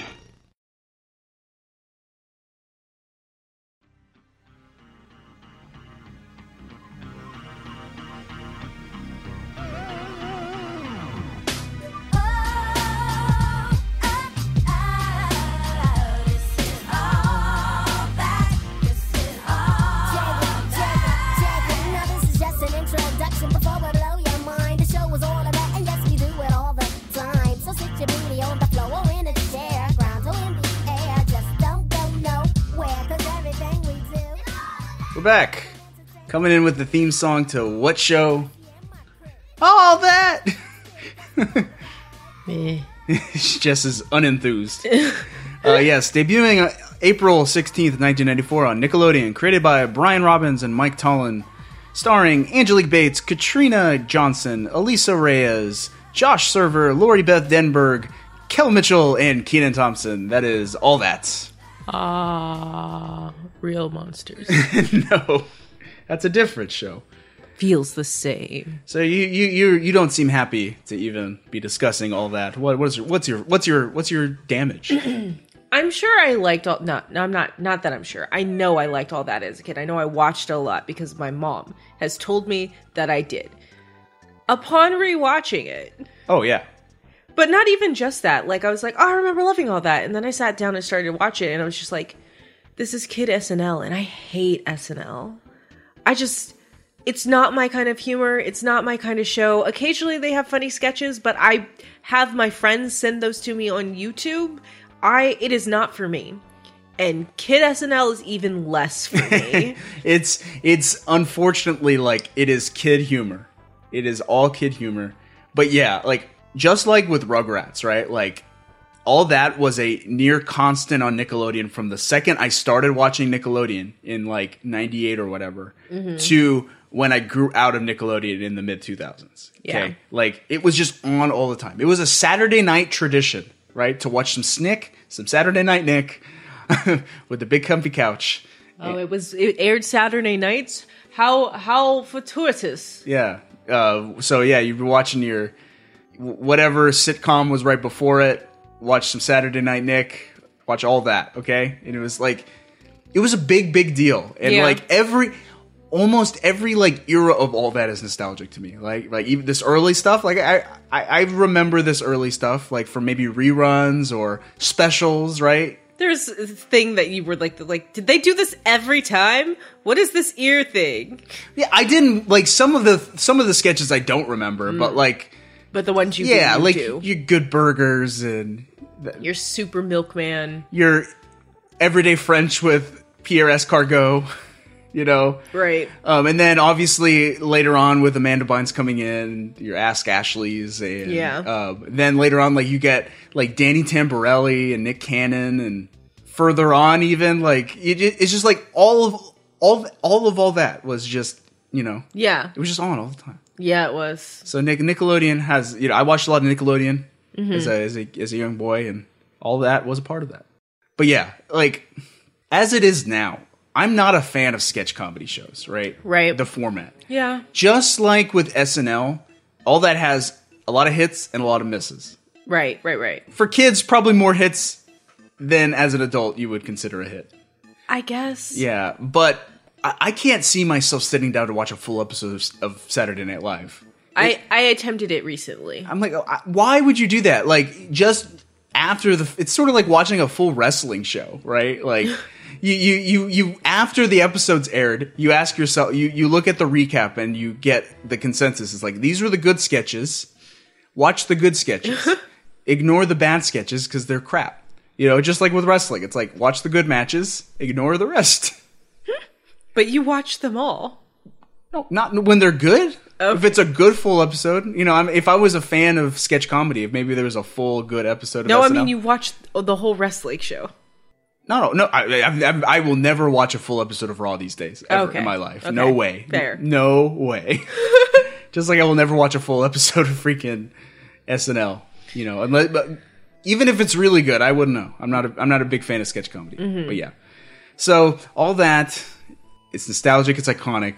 But yeah, you know, it's it's not quite as fun to revisit. No. And you're not happy. I hate it. Uh, but let me jump into it. Talk about how this show was made. It's kind of how you think it would go. So, Nickelodeon's flagship comedy sketch show, You Can't Do That on Television, came to an end the year 1990, Mm-hmm. um, leaving a crucial gap in the network's programming schedule. Uh, Nick debuted a new sketch comedy show in 1992 called Roadhouse, but ended up ceasing production of that show in 1994. Did you ever watch Roadhouse? no, Me I'm neither. pretty sure that's just a restaurant. I, I can't even. Mm-hmm. I don't think that's. A, I don't think a show. I Has can't ever even existed. picture Roadhouse in my mind. I can. It's a restaurant. Um, yeah, apparently Roadhouse ended production in 94 but continued to run until 96. Oh, they were okay. just getting through their back catalog. Well. Um, once again, with a gap in its production schedule, Nick tasked producers Brian Robbins and Mike Tollin with creatively with, with creating essentially Saturday Night Live but for kids. that was their directive. It's right. I was like that. They they understood the assignment. Up to that point, the team of Robbins and Tollin were most known for producing and directing sports documentaries. Okay, but what? Yeah, that's what they did. That was in the 80s, that's what they did. All right. They did like in like the early '90s, like with like you know with like the Chicago Bulls on a tear or whatever. Like they were doing uh, Michael Jordan documentaries or Okay. the the Dream Team. I They don't know. they seem like the right pick for this. Uh, Robbins had also hosted the children's game show Pictionary and had written for the ABC sitcom Head of the Class. Uh, his relationship with Nickelodeon started when he co-hosted the second annual Kids Choice Awards Yay. and became fast friends with Nick producer Albie Hecht. That's a great name. Albie Hecht. That's a great name. Such a like an old timey Hollywood name. Oh, my name's Albie. I'll be hecked. Well, I'll be hecked. Uh, Robbins and Tollin's first project for Nick was a documentary about a Nickelodeon comedy tour featuring the network's game show hosts Fillmore of Nick Arcade Ah, Fillmore. and Mike O'Malley of Guts. Nickelodeon Guts, anyone? I watched some Guts. Do you, do you, do you ever watch Nickelodeon Guts? No. With like the giant Sunday Mountain and No. the obstacle course and stuff. It was fun. I Guts 2000. I was watching Guts 2000. I only got into game shows two years ago. Okay. It My was like- sisters watched a lot of them. I watch Korean. it was a, variety it was like a shows. very much a kids game show where it was like there was I there was trivia but it was mostly like physical challenges where they had Mm. to like you know climb through like a giant sundae or like there was a lot of slime and goop. Uh, the producers brought on a crack team of writers, including Joe Davola, producer of MTV's Remote Control in Living Color, obviously another sketch show, right? Mhm. So, um, and Dan Schneider, who is a former child actor and collaborator with Robbins. You know who yes. Dan Snyder is? We he The played fun guy. He played the fat kid in Better Off Dead. But yeah, so you know we've seen Dan Schneider before as a little kid in As Better Off a Dead, tall kid, tall kid, as the kid that the a tall creep. a tall creep. I'm a creep. My mom's a weirdo. So check out our 85 movies episode if you want to hear about us talk about Better Off Dead. And if you haven't watched it yet, watch it. It's the best movie. That's why it won that year. No, no, no. um, and then began the search for all that's cast. Okay, now I have basically the the the season one cast in what they were doing before all that. Oh, okay. Angelique Bates had starred in commercials and small film roles since she was a baby. Baby Bates. Wait. Baby Bates. Okay, not Bates Mohotel. No, not Mo Hotel. Um, Elisa Reyes started modeling at age eight and had appeared in Mariah Carey's music video for "Make It Happen." Cool. Uh, Lori Beth Denberg was discovered by producers at a drama competition. She seems like a drama kid. Yeah, yeah, she definitely she comes off real drama kid. She's she's also hard drama kid vibes. She was the oldest in the cast. I think she was like Yeah. 17 or 18. Yeah. Um, Keenan Thompson had appeared in various small theater productions in Atlanta, Georgia. Had appeared as an entertainment reporter for CNN's Real News for Kids. Cute. and had starred in the film D2 The Mighty Ducks, which premiered a day after All That debuted. He did the puck shot, The, the knuckle puck. the knuckle puck. And then Katrina Johnson, Josh Server, and Kel Mitchell all landed the gig through extensive auditions. Cool. And that is all that's cast. Um, the writing team felt that it was crucial to find the right actors first and then tailor the scripts to their strength. So all that's pilot wasn't written until the fat the, the cast was finalized, which I think was I think that's clever. I think that's yeah, no, smart, I think that's a very smart smart decision. idea. You don't want to give these kids stuff that's out of their breath. Yeah. You know, so it's like take what they're good at and make it work. You know, Yeah. so it's like give Mary Beth Dinberg uh, the you know the The news alerts or whatever. yeah your your more dramatic you know roles make make her. She does a lot of deadpan. It's so good. Yeah. I love her so much. Um, and then Keenan is you know Keenan and Kel are like just oozing with charisma. Yeah. Like, give them stuff and then. They, yeah, They're they're bards. They've got charisma up. Katrina Johnson is this little fiery little girl with with a high pitched voice, like make her sound tough. like, yeah. I love it. She always plays the tough. Not always, but mostly she plays the tough kid. Yeah, because she got a funny voice. Uh, the pilot was shot in front of a studio audience on January 17th, 1994, just three months before it aired. Wow. It and it initially did not test well with focus group audiences. I wonder why. Uh, Nick, regardless of the negative response, though, Nickelodeon president Geraldine Laybourne, uh, who was like the hero that brought Nicktoons to life, um, she decided to pick up the show anyway. Nice. Good job, Geraldine. And uh, the I mean, I guess I don't really like the show, so I guess job, Geraldine. And here's why we watched three episodes of all that. The pilot aired as a special in April 94, with season one proper airing in December. Now, we, at first, we, I Googled, okay, all that season one, episode one, and I found this janky website that had them all because they're not season, like, all that right now is on Paramount Plus, but not season one That's weird. it's just lost to time. So you know, some brave soul uploaded a VHS rip to, to Wow. some janky website, and we watched what was labeled as season one, episode one. Right. Then, when I was doing some pre, uh, you know, premature research while we were watching it, I realized, oh no, this is not episode one of the show. And wife was already unhappy. Yes. So I sought out what I thought. I thought maybe season episode one and episode two had gotten mismatched on this janky Right. website. Mhm. So we watched the first half of episode two, which was actually episode three. And I realized, oh, this is not episode one yet. So I eventually found the pilot episode, the one that aired as a special on Nickelodeon in April 94 on YouTube. So he made me watch three episodes of a show I really didn't like, which is why I made him watch three episodes of Gargoyles. Right. In my head, it was actually fortuitous because we got to see the first sketch of all of these long running sketches. No, Yes. your head is wrong. Would I sit through three episodes of all that again? Probably No. not. Mm-mm. Probably not. But we do have clips from all three episodes. Not all, I did not capture clips from every sketch. That would be insane. But I captured the important ones. Okay. Yeah, so episode one, the one that aired in April 94, is, I, I assume it was originally just titled Pilot. Mm-hmm. as most shows are. Today, it's labeled as the episode title is called Fillmore slash TLC, Okay. Special based on guests. based on the special guests, and that's the common thing for the first season of uh, of all that. Right. Every episode is named after its musical guest. Which, you know, makes it easier to find stuff, I guess. Yep. So what I'm gonna do is I'm gonna run through a basic episode of all that. Okay. Okay. From start to finish, using clips and elements from the first three. Okay. So episode one was titled Fillmore TLC. Mm-hmm. Episode two was titled, do you remember? Uh, the brat. Debrat, because the musical guest was Debrat. And episode three is just called TLC, because TLC returned as a musical guest. Okay.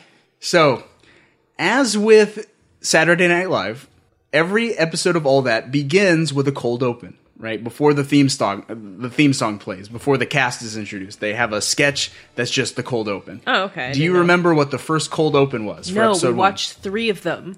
Was it was it the sweaty Keaton? No, that's was it the the one with the the PA running around Nope, trying to get nope, everyone? Nope.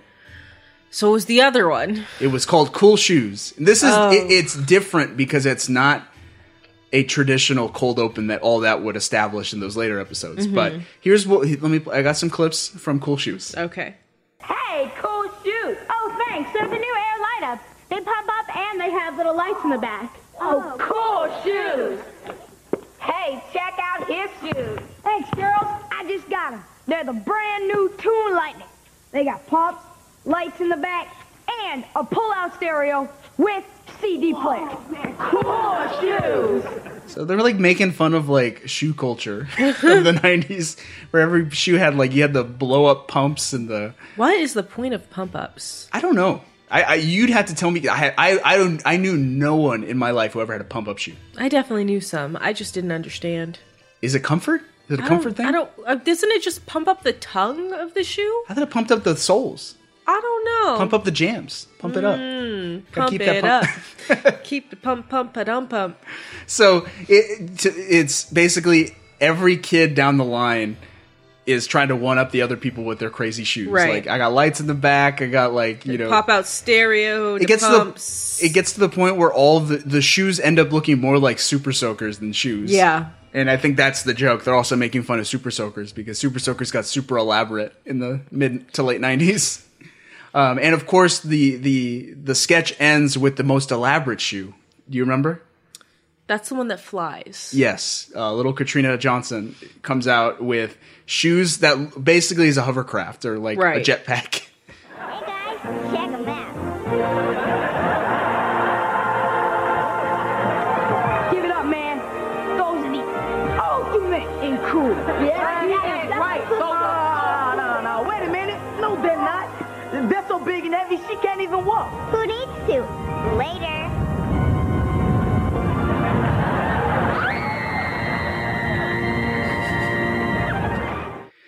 So like that's this thing establishes the one thing about all that. It's like it's like Half Life. Yeah. It's sort of like so So there's some, some, pre-recorded stuff. SNL does that, I believe. yeah, it's true. But like m- most of SNL is done live with some pre-taped, but Yeah. with So- all that, it's like half and half. Sometimes more pre-taped than, than yeah. live.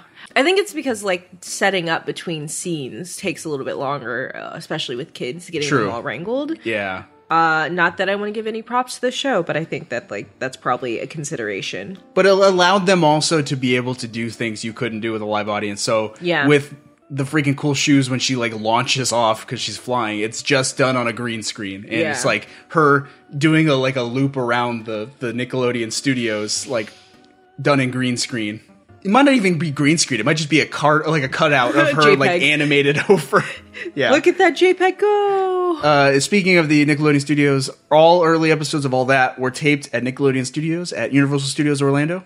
That, Nice. that classic image with the, the, the slime fountain. Yeah, it's a really a slime fountain. Yeah, and that the set, the set and all that, like the generic like stage set, is pretty cool looking.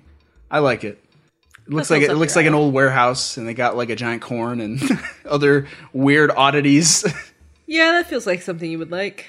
like the aesthetic.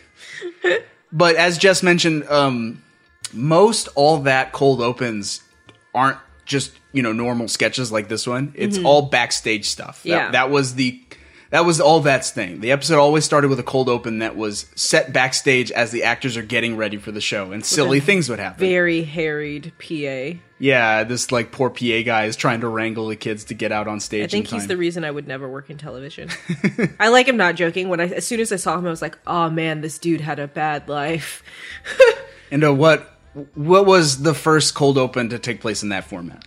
Ever or the one that, we, the one that we I watched. remember seeing. Yeah, that one. That was the sweaty one. Sweaty Keenan. Five minutes, everybody. On in five. So, Keenan, you nervous? Oh, no. This is it. Showtime. Lights, cameras, action. Have you seen how many people are in the audience? And think of all the people watching at home your friends, family, girls. Are your classmates, teachers, doctor, lumberjacks, postal workers, dental hygienists, astronauts, caterers, people named Steve, teamsters and lawyers and mayors. Oh my! Yeah, it's a lot of people. Uh-huh. Teamsters and lawyers. Oh my. Like, I like the, the shout out to the Teamsters. Teamsters need they, they need some recognition, I guess. I don't know. yeah, and Keenan is sitting there in his director's chair getting ready to go, and he's very nervous. Sweating buckets. He's got like a he's got a hat on, and it's clear they put like a little water thing in his hat Yeah. to like just douse him in water as he's lo- he looks like he's just sweating up a storm. Yeah. and that's the the the sketch is him getting overly sweaty and like they're trying to get him ready for his first sketch. Right, like don't screw up out there. And it's like, Everybody's watching. Girls. one of one of the the PA comes. He's like, Keenan, don't forget to be funny out there. And he's like, well, wh- what if I, what, what are the jokes again? Ah, you'll figure it out. Just, just, just, you know, be funny. And he's like, oh. You really sweated up there. Make a little help. Hi, Keenan. Oh boy, you're sweating like Oprah in a hot tub. You Love you, sponge. Oh, so excited about millions of people seeing you tonight. Uh, this isn't working. Squeegee. Here you go, I got one.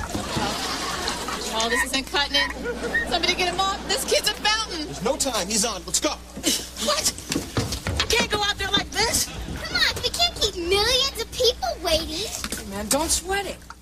Huh, dad joke. Ha ha ha ha ha ha ha. Don't sweat it. Oh man. What do you think of that Oprah joke? I mean, it almost doesn't make sense. Does it make sense? there's a lot of jokes about Oprah, Oprah being overweight, and Oh. therefore, yeah, it's was a time. That that's one of the things where this show has not aged very well because it's a lot of like it's a lot of dated jokes about celebrities. Yeah. Which does happen and then, you know, in some cases those celebrities uh, are problematic these days.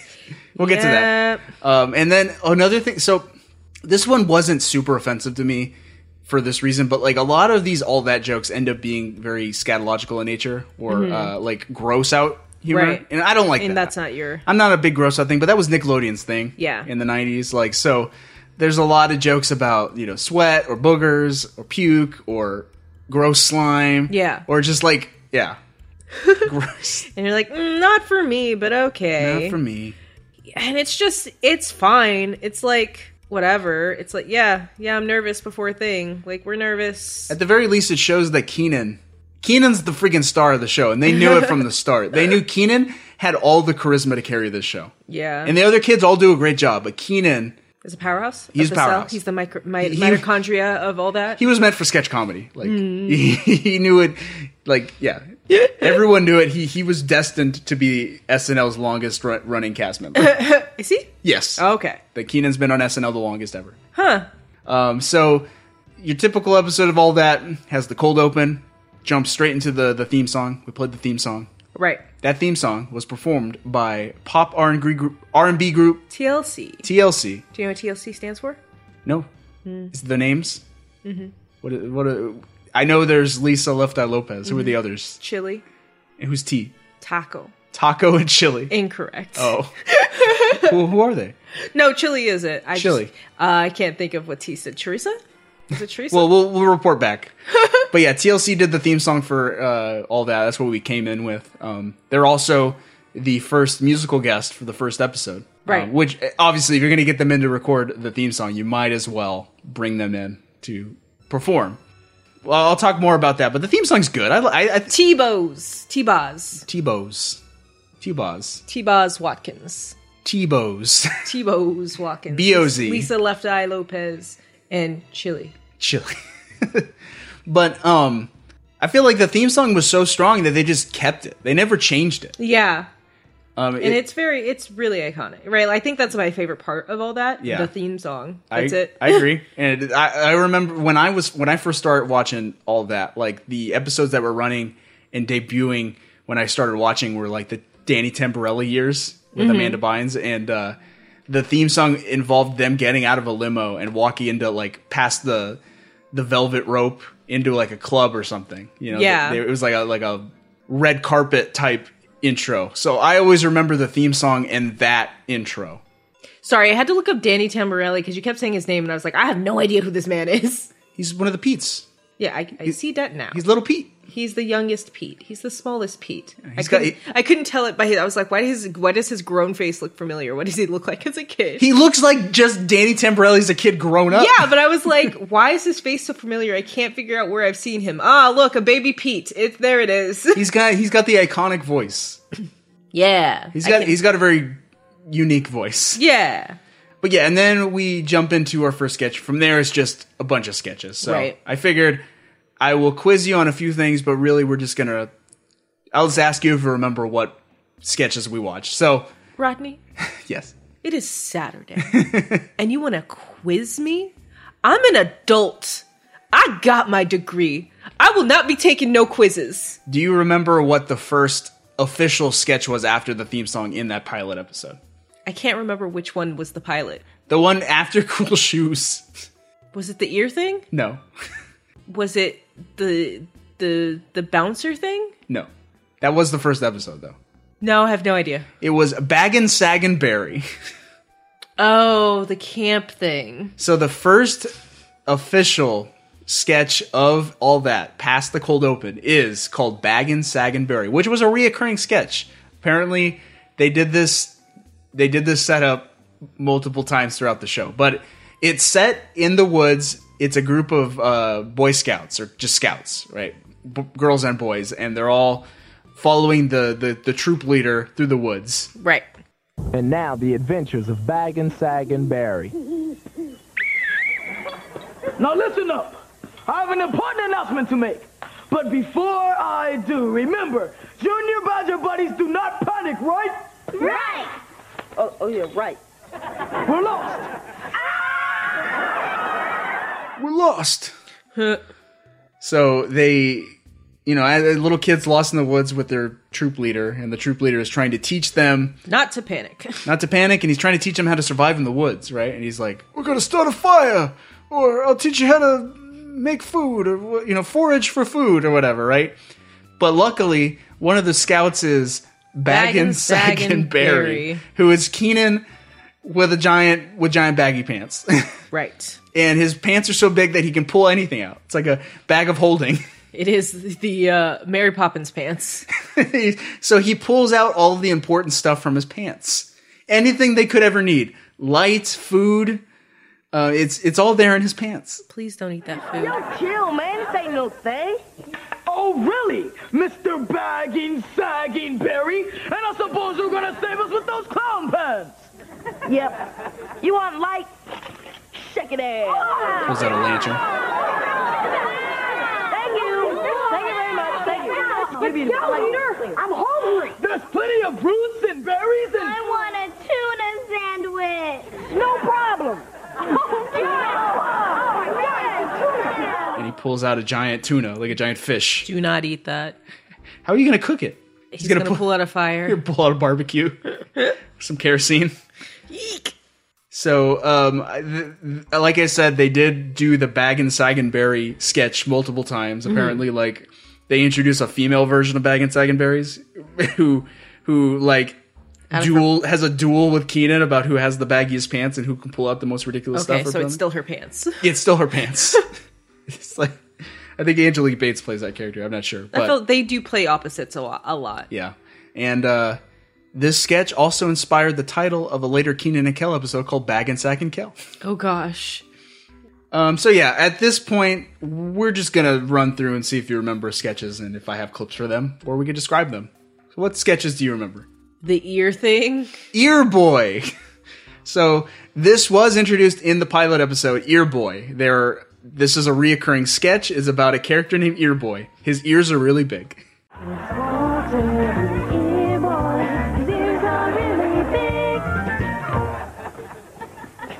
Hey, you boy, you gonna fly off and join the circus? hey, ear boy, hold steady while I kick a field goal between those goalposts. hey, you boy, can you get cable in them rabbit ears or what? Walter has had an earful, so he seeks the advice of someone familiar with this problem. Walter's had an earful. this this sketch is all about dad jokes. Like there, there are so many dad jokes uh, involving uh, Walter's big ears, and then later sketches we saw one in, in the the second episode where he, he has other friends in middle school that also have uh, deformities. I guess There's a pizza face. His face is a pizza. There's four eyes. She has four eyes. like it's taking insults that little kids give each other in middle school. You know, like yeah, little kids call each other four eyes if they're wearing glasses or pizza face if they got a lot of zits. They just take those things and make them literal. Yeah. So Ear Boy literally has giant ears, like ears Looking as like big a- as his head. Yeah. And Pizza Face has a slice of pizza on his face. Yep. Four Eyes literally has four eyes, and There's it's- an egghead. there is an egghead. Some four of them eyes really- and egghead are like hard to look at. They're very grotesque. yeah. Yeah.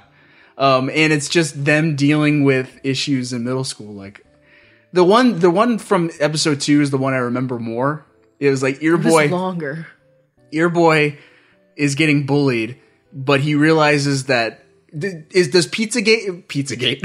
You Does- no does Pizza Face get a, a, a Earring. earring first? Yeah, and and, nobody makes fun. His earring is so cool, much like those shoes, that nobody uh, makes fun of his pizza face. They don't even recognize it, so he gets invited to parties and stuff. it, it, it was of the time. I think earrings were in fashion in the nine like one earring for guys. You know, you get the one Yeah. earring.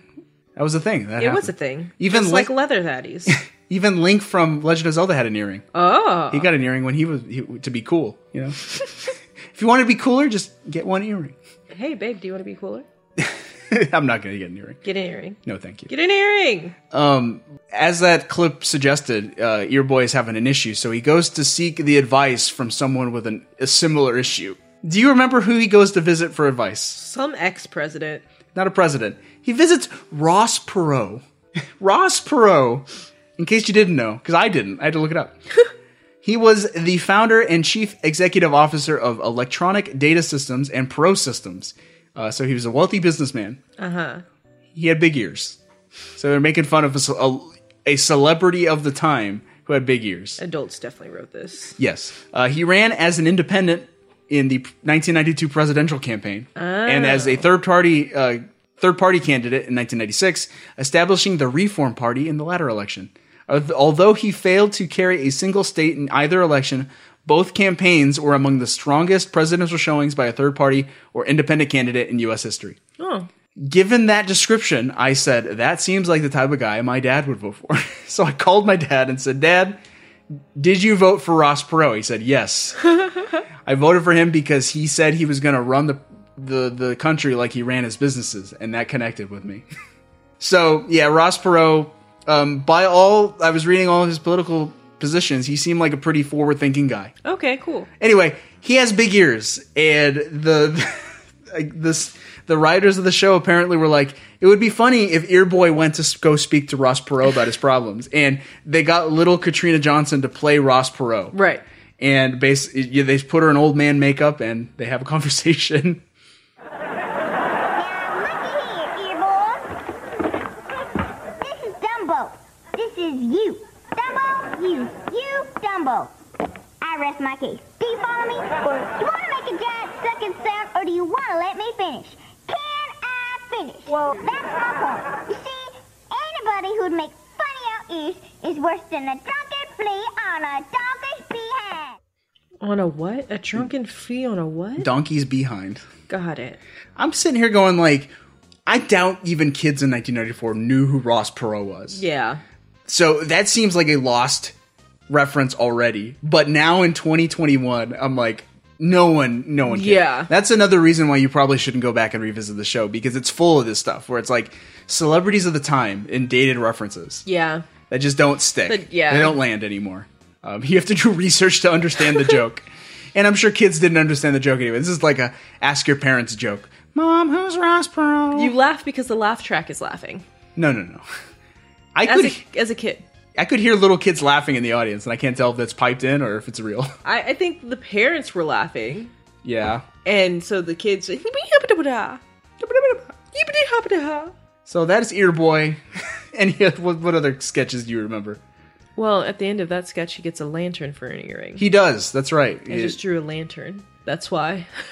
Friggin' uh, Ear Boy, his ears are so big that he could support a, a, a giant lantern as an earring. And Yeah. all the kids are in, into it. He probably got it from Barry bagging jeans. His, It's probably the same s- the same prop. ew.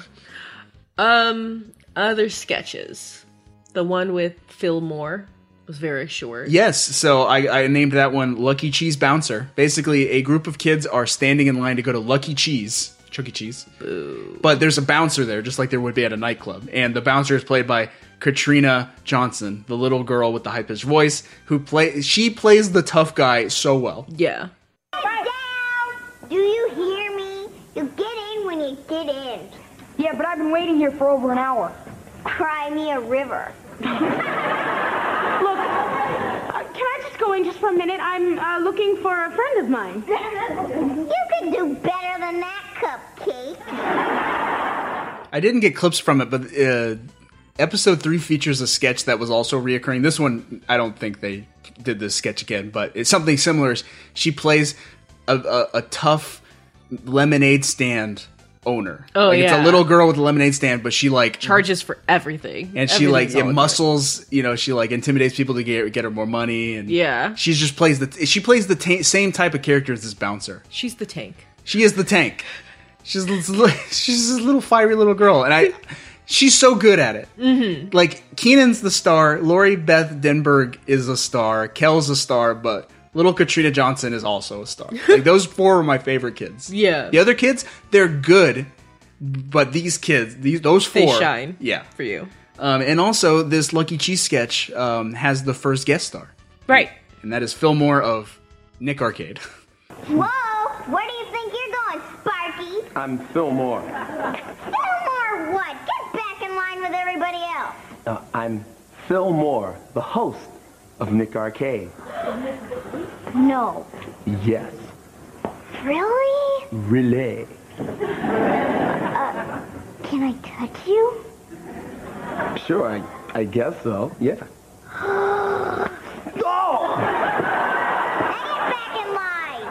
She grabs him and throws him back to the end of the line. And that's why we like her. That got she treats everyone the same. that got the one genuine laugh out of me. Yeah.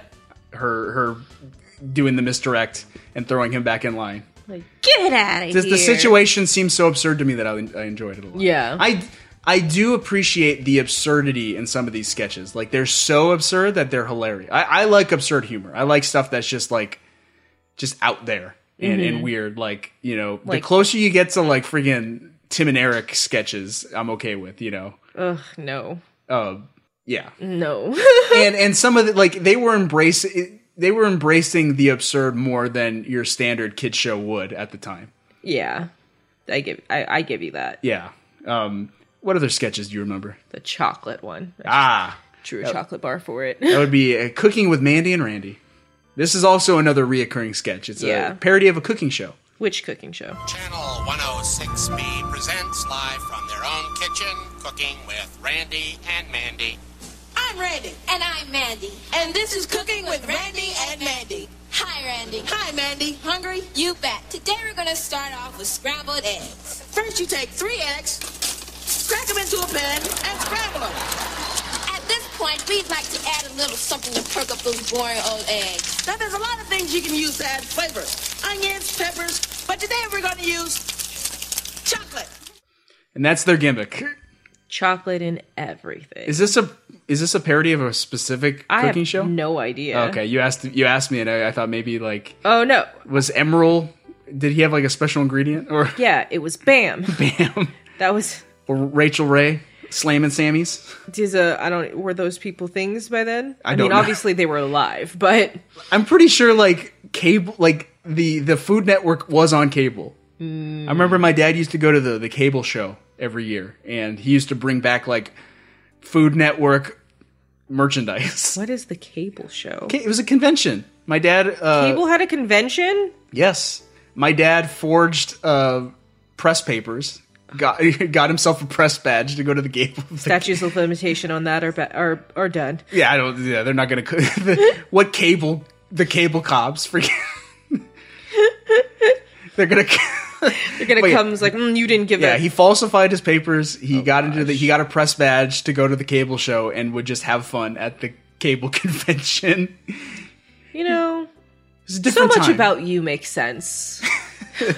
so much about you and and things you've done. I would love to go to the cable show, man. That sounds like a lot of fun. Like he he would- he met Co- Ga- Space Ghost coast to coast. Oh, the voice of Uh, Like Or the they creator. they used to do like you could take a picture in front of a green screen and they would put you into the Oh, gosh. Oh, Space Ghost coast to coast chair, you know, as the guest. Or gosh. he he I remember a picture of him with the cast of South Park. Did he just go by himself? He Yes. was like, I'm gonna go do this. Yes. I'm not gonna. That's fine. If I was a teenager at the time, he probably would have brought me. But- yeah. Well, I don't know that he could call you press. I don't know. so yeah, cooking with Randy and Mandy. Uh, their gimmick is they cook with chocolate. That's Yeah. it. That's the, the the it's. I don't know how this sketch had legs, but it did. And Yeah. like the joke was played out by the end of the sketch. By the end Yeah. of the sketch was like, I get it. They like chocolate. Yeah. We get it. Like it's not funny anymore. It, it wasn't funny. Our next dish is nachos. First, you place the chips in a microwavable plate. And then you add Chocolate. chocolate. Chocolate bars, chocolate chips, chocolate sprinkles, chocolate powder, chocolate syrup, any kind of chocolate, really. Because once they're melted together, they become one harmonious chocolate holiday. A celebration of chocolate, if you will. and it's like this is another thing where it's like gross out humor where it's just like two kids scarfing down tortilla chips covered in chocolate everything like they put the chocolate chips and the chocolate powder and the chocolate syrup on these tortilla chips and they're just scarfing them down Yeah. and i was like yeah i guess that's a very kid thing but also like the humor is watching two kids like just get messy and gross with chocolate yeah. and I'm like that a lot of these sketches do that sometimes where the the the humor is supposed to be derived by the kids acting wacky. Yeah. You know like in that that that bag and sag and berry sketch, right? When it's like kids don't panic. We're lost. And the kids just run around screaming for like 2 minutes. because when an adult says you're lost, it's freaky. Yeah, and and so it's just like them acting wacky. Like it's almost like improv. It's like kids act wacky. Kids eat this chocolate Just eat nachos. Eat it. eat it funny. I think the thing that of that sketch that both of us were like, wait, is that real fire? Are those eggs actually cooking? Did they, They- just throw a bunch of chocolate sauce and oil and eggs? This They did. feels dangerous. They they had a frying egg with chocolate on it. Um, so yeah, I, I cannot tell you how they could continue to do this sketch, but they did. I think at one point they had somebody come in that was like a, an actual like their guest was a chef and they were like healthy and they were like, "Well, maybe let's carrots and add chocolate." No chocolate. No chocolate. I feel like Yeah, I that's was like, probably I- a place. I that guess went, yeah, I but- was like, that's one place you could go. I One. guess. yeah. Um, so Angelique Bates did leave the show at some point, you know, because Mhm. this sketch, uh, Randy and Mandy is Keenan or yeah, Keenan. Keenan and Angelique Bates, right? Yeah. When Angelique Bates left the show, the sketch was renamed to just Cooking with Randy. Uh, uh, with the explanation being that Mandy had been sent to a chocolate rehabil- rehabilitation clinic after trying to drink an entire chocolate fountain during I think I remember that sketch. during a chocolate based weekend. Uh, a different chef would appear each time from then on uh, with their own preferred ingredient, such as um, Chris Farley coming in to play a chef who preferred ketchup. Ew. And yeah, there's like All of it is ew. yeah, I was like, I I don't want to see people covered in chocolate. I don't want to see people covered in ketchup. It's just too much. This gross out stuff, I'm okay with it. I can do without it. And that's a lot of these sketches end with the character just covered in something. Yeah. yeah. What other sketches do you remember? There was a DJ one. That would be Say Hey to Dr. K. And now, WACK Radio presents Hey Dr. K. So pick up your phone and say hey to Dr. K. Look out now, because I'm on the air. You better care. The name of the show is If You Don't Know It's Hey, Tiki Tiki Dr. K. I'm your host, the sometimes lovable, always correct Dr. K. Now, you all know the rules. Any of you parents having problems with your kids out there, make my phone ring.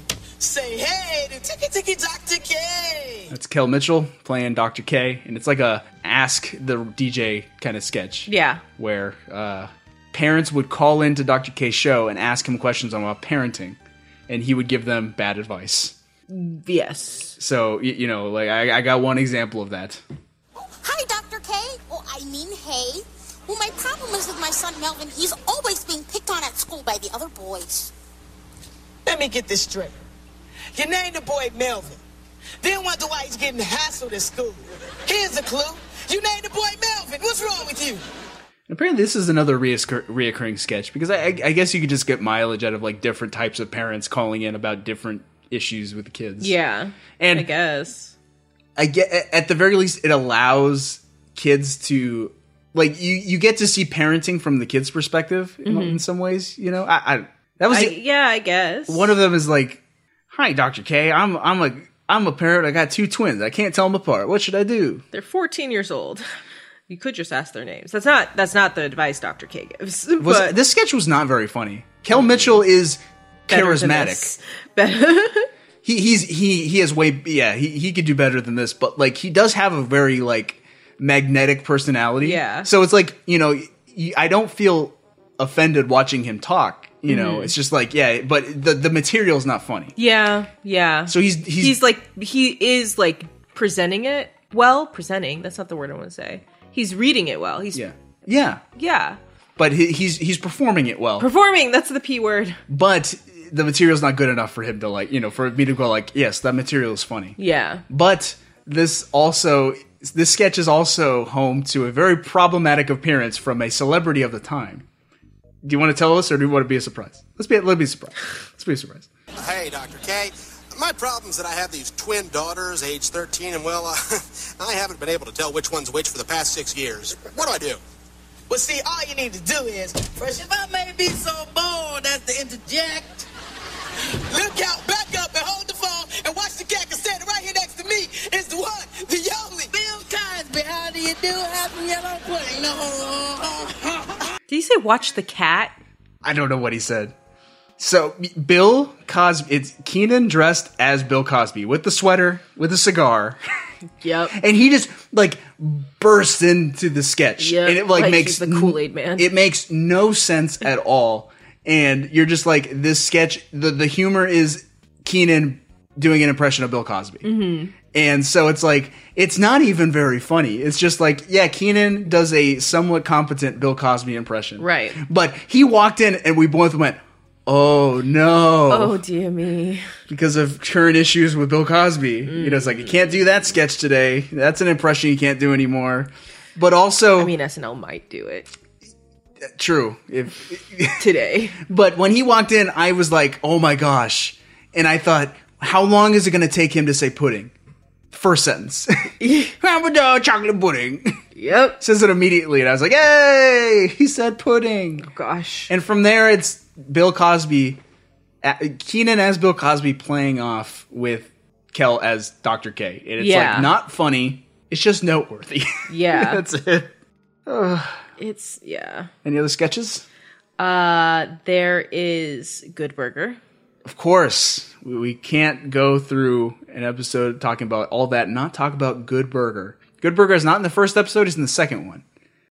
Welcome to Good Burger, home of the Good Burger. May I take your order? Uh, Yeah, I'd like uh, one good burger with cheese, extra ketchup, mayonnaise, no mystery sauce, no pickles, no lettuce, and extra onions on half. One good burger. Want any fries with that? Are uh, you sure you got my order? Don't worry about it. Want any fries? No, that's okay. Zero fries. That'll be uh eight bucks. Eight bucks. It says two fifty right up there. Okay, two fifty. Your number's eighty-seven. Huh. So Good Burger is iconic. Everyone, knows, welcome to Good Burger, home of the Good Burger. Can I take your order? It is not funny. Mm-mm. This entire sketch is like cringy. Yeah.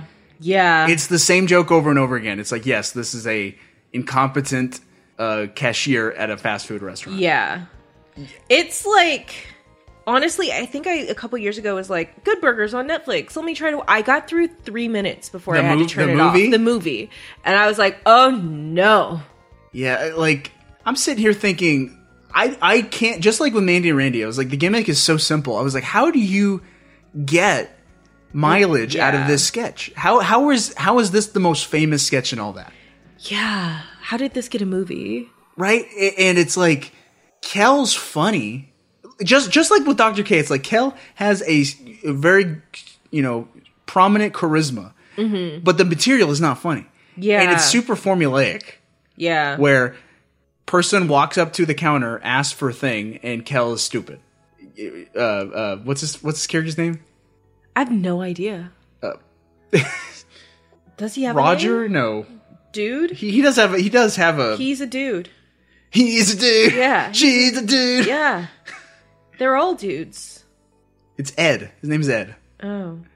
I mean, I guess that feels right. Yeah, and another thing is like the, they they use this sketch to introduce more gross out humor. Like Yeah. the last the last joke is "Welcome to Good Burger, home of the Good Burger." Do I have anything in my nose? Yeah, and I'm like, oh gosh, It's Ooh, freaking- I'm getting out of here. I'm never coming here again. I wonder if he's just a plant from the other restaurant that's just trying to throw Good Blur- Burger under. They, one of there there is a point where he's like, "Screw this, I'm going," or "Forget this, I'm going to Great Burger." Yeah. or Best Burger. Well, I don't know why he went to good when there's a best option. in the in the movie it's not even best burger or whatever it's like a conglomerate like space yeah space ace burger or something where they dress up in like chrome. I, I s- vaguely remember that. Mm. I do. I have seen Good Burger once. I, I At a think I probably sleepover. saw. I think he goes to. There's a dance routine in a mental hospital in the movie. I can't remember. I. mm, mm-mm. Anyway, what, what, I got another clip here. I don't even remember what, the, what this joke is. Welcome to Good Burger, home of the Good Burger. May I take your order? What comes with a good meal? Oh, One good meal. Wait a second, I didn't say that I wanted one. I asked what comes with one.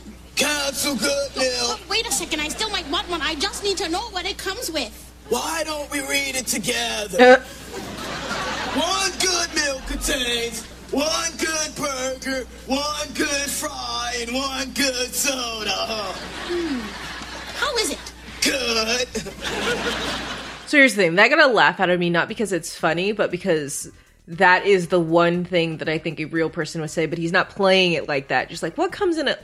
Let's read it together, shall we? Like if he was, I've like- worked in in like food, and I'm like, I know I can't say this out loud, but If he it's was- on the sign. If he was a passive aggressive cashier, that would work. But he's not. He's dumb. yeah.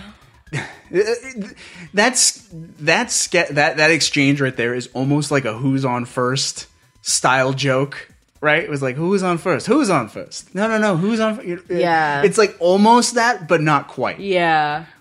I'm like w- with. I was like, maybe a few more days in the writing room, that could have been a funny exchange, but it's Mhm. not. It's like, how is it? Good. yeah, that's that's the big one. um, I, I guess I'll, I'll I'll move us along. I've got a few. oh, what, what, what's well, I mean, I don't know that we need to go through all of them, or if there's some that you want to. But I've got the Super Dude one, the Daily Report, the Foreign Exchange Student. I've I've made small drawings for all of these, so I could remember them. okay, so I don't uh, if you- the foreign exchange student sketch. I don't have clips for good because That's- it was really problematic. That's Ishbu. so Keenan plays a foreign exchange student coming to a um, typical American family's house, um, and they Unlike the typical American, are doing all they can to make him feel welcome. they're trying their best to accommodate his strange culture. His foreignness. and it's just Ishbu taking advantage of He's their just trolling them the whole time. like making them do uh like s- oh yes in my country we play when we eat soup we shove our faces in the soup It- it's something like, "Oh, we can't eat this soup. It's offensive to us." Like, "Oh, let's get it. Well, it's already there, so you have to put your face in it and beg for forgiveness." Like, it's stuff like that. and they then all when- they all do it and he's just laughing at them yeah. And then when they eventually leave, he's just like, "Suckers." Like, he doesn't say that, but it's basically that. I was, uh, so I don't have clips of that, but I did read that there is a there is an episode where Ishbu comes back and they introduce Ishbu's father. Do you want to guess who played Ishbu's father? Keith Davis, No, that would have been good. No, Sinbad, um, the comedian Sinbad.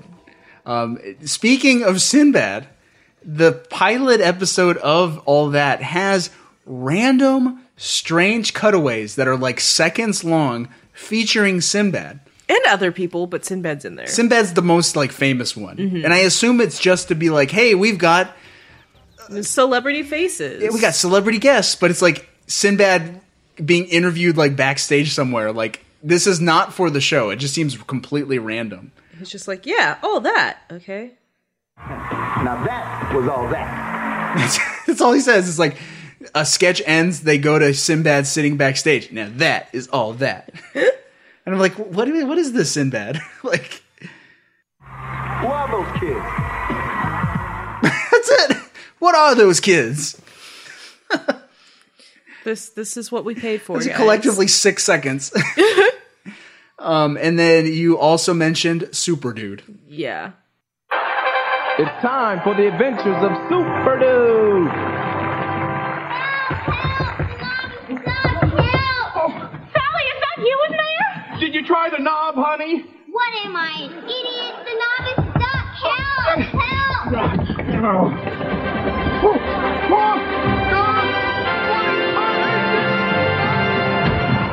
I'll handle this. It's my little girl, Sally. She's stuck in the bathroom. Did you try the knob, honey? Oh, we've already been through that. Oh, well, stand aside then. This is the job for Super Dude. Did you try the knob? I think I'm really glad that he asked that question. So, like, Super Dude is a parody of Superman, obviously. Mm-hmm. Um, a, a few things about that sketch. This one, I this one I remember connecting a lot with my friend Aaron. Um, Aaron, like you know, I'm, I'm a white dude. He was a black dude. We were best friends. You know, good, really good We're friend. all dudes. We We're all, we, we- we were dude, but we were uh, really good friends. And the thing that like I appreciate about all that is that it could connect with so many different, uh, you know, groups of kids. Right? There's Many. diversity. It's very diverse cast. Um, it it brought everyone in. Everyone could connect over all that Right. you know, despite any differences between people, everyone in my grade school class liked all that. Right, same. Everybody, everyone Same. from different culture. Um, and so I just remember Super Dude connecting a lot with my friend Aaron, who was black, and I don't know. Mm. Yeah, that's all I remember. He was just like, oh, a black superhero. yeah, and Who's it- lactose intolerant. Can relate. because uh, just like with Superman, his his his weakness is kryptonite.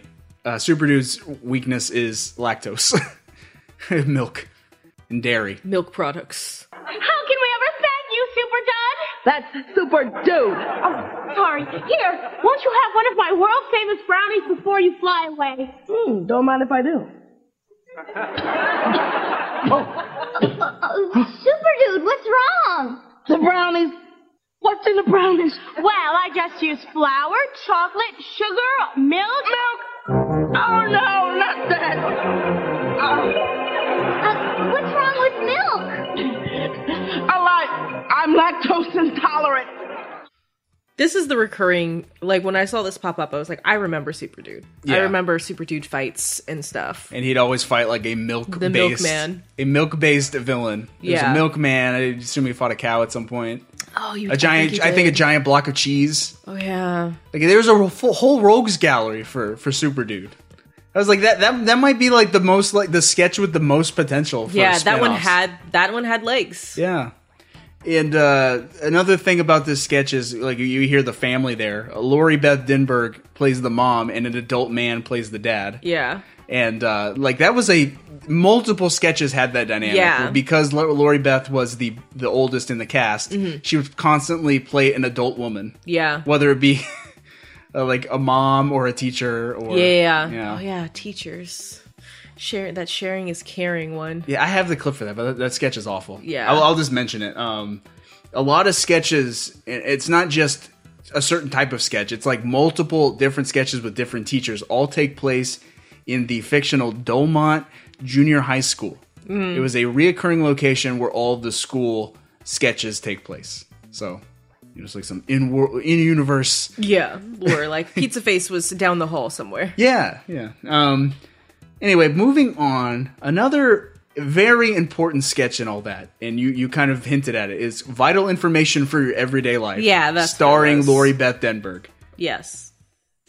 And now, Lori Beth Denberg with vital information for your everyday life. Never go up to the meanest, toughest kid in school and say, hey, girly boy, beat me up. Beat me up real bad. Unless you're into that. Not at school. Fine restaurants, it's considered rude to butter yourself. if you're telling a guy a story and he starts to choke, don't say, look, dude, I'm right in the middle of my story. So like I remember vital information like vividly. Yeah. Like that was like one of the sketches that just like stuck in my memory from all that early Mm. early on, you know, when I first Yeah. started watching all that like the sketches that I remember the most were like Good Burger, Vital Information, and Everyday French with Pierre Escargot. Right. The the the, the everyday in a bathtub. yes. The the the everyday French and vital information have a similar format Mhm. where it's like they come in, they deliver a few jokes, and then they move on. It's almost like Yeah. an interstitial. It's not a full sketch. So vital information was actually added late in the creation of the show because they realized that they were you know they wanted it to resemble SNL. Mhm. They needed a sketch that f- resemble. They needed a sketch that need, that would be featured in every episode, just like SNL's Weekend Update. Right. So they just created this vital information sketch where Lori Beth Denberg would just read off weird pieces of advice. Mm, Um, and she's so good. because she deadpans. You really enjoy her, yeah. She's she's got a great delivery for this sketch. Like she was born to be this sketch. That's why like she is among the like top Mm. four performers in these early episodes. Mm-hmm. Yeah. Yeah, and uh, I, I don't remember any other vital information. Um, I, that was the only clip I got. But yeah, I mean, but it like popped up a couple of times in Yeah. the episodes, at least the first one. And Mul- then it multiple times per episode. Was, yeah. You know, I- when I you when I first met you, you you and I were friends on Facebook, and you had a very similar vital No. information. No, thing. no, no. Do not compare me to all that. Don't do it. You would dispense daily advice on Facebook. Do you remember that? Yes, I do. they were called today's lessons. I'm pretty sure Facebook is dead to me, so I'm pretty sure I have all of them collected in a Wor- Word document somewhere, and they're mostly stupid, but also some of them are very important. They got some vital information vibes though.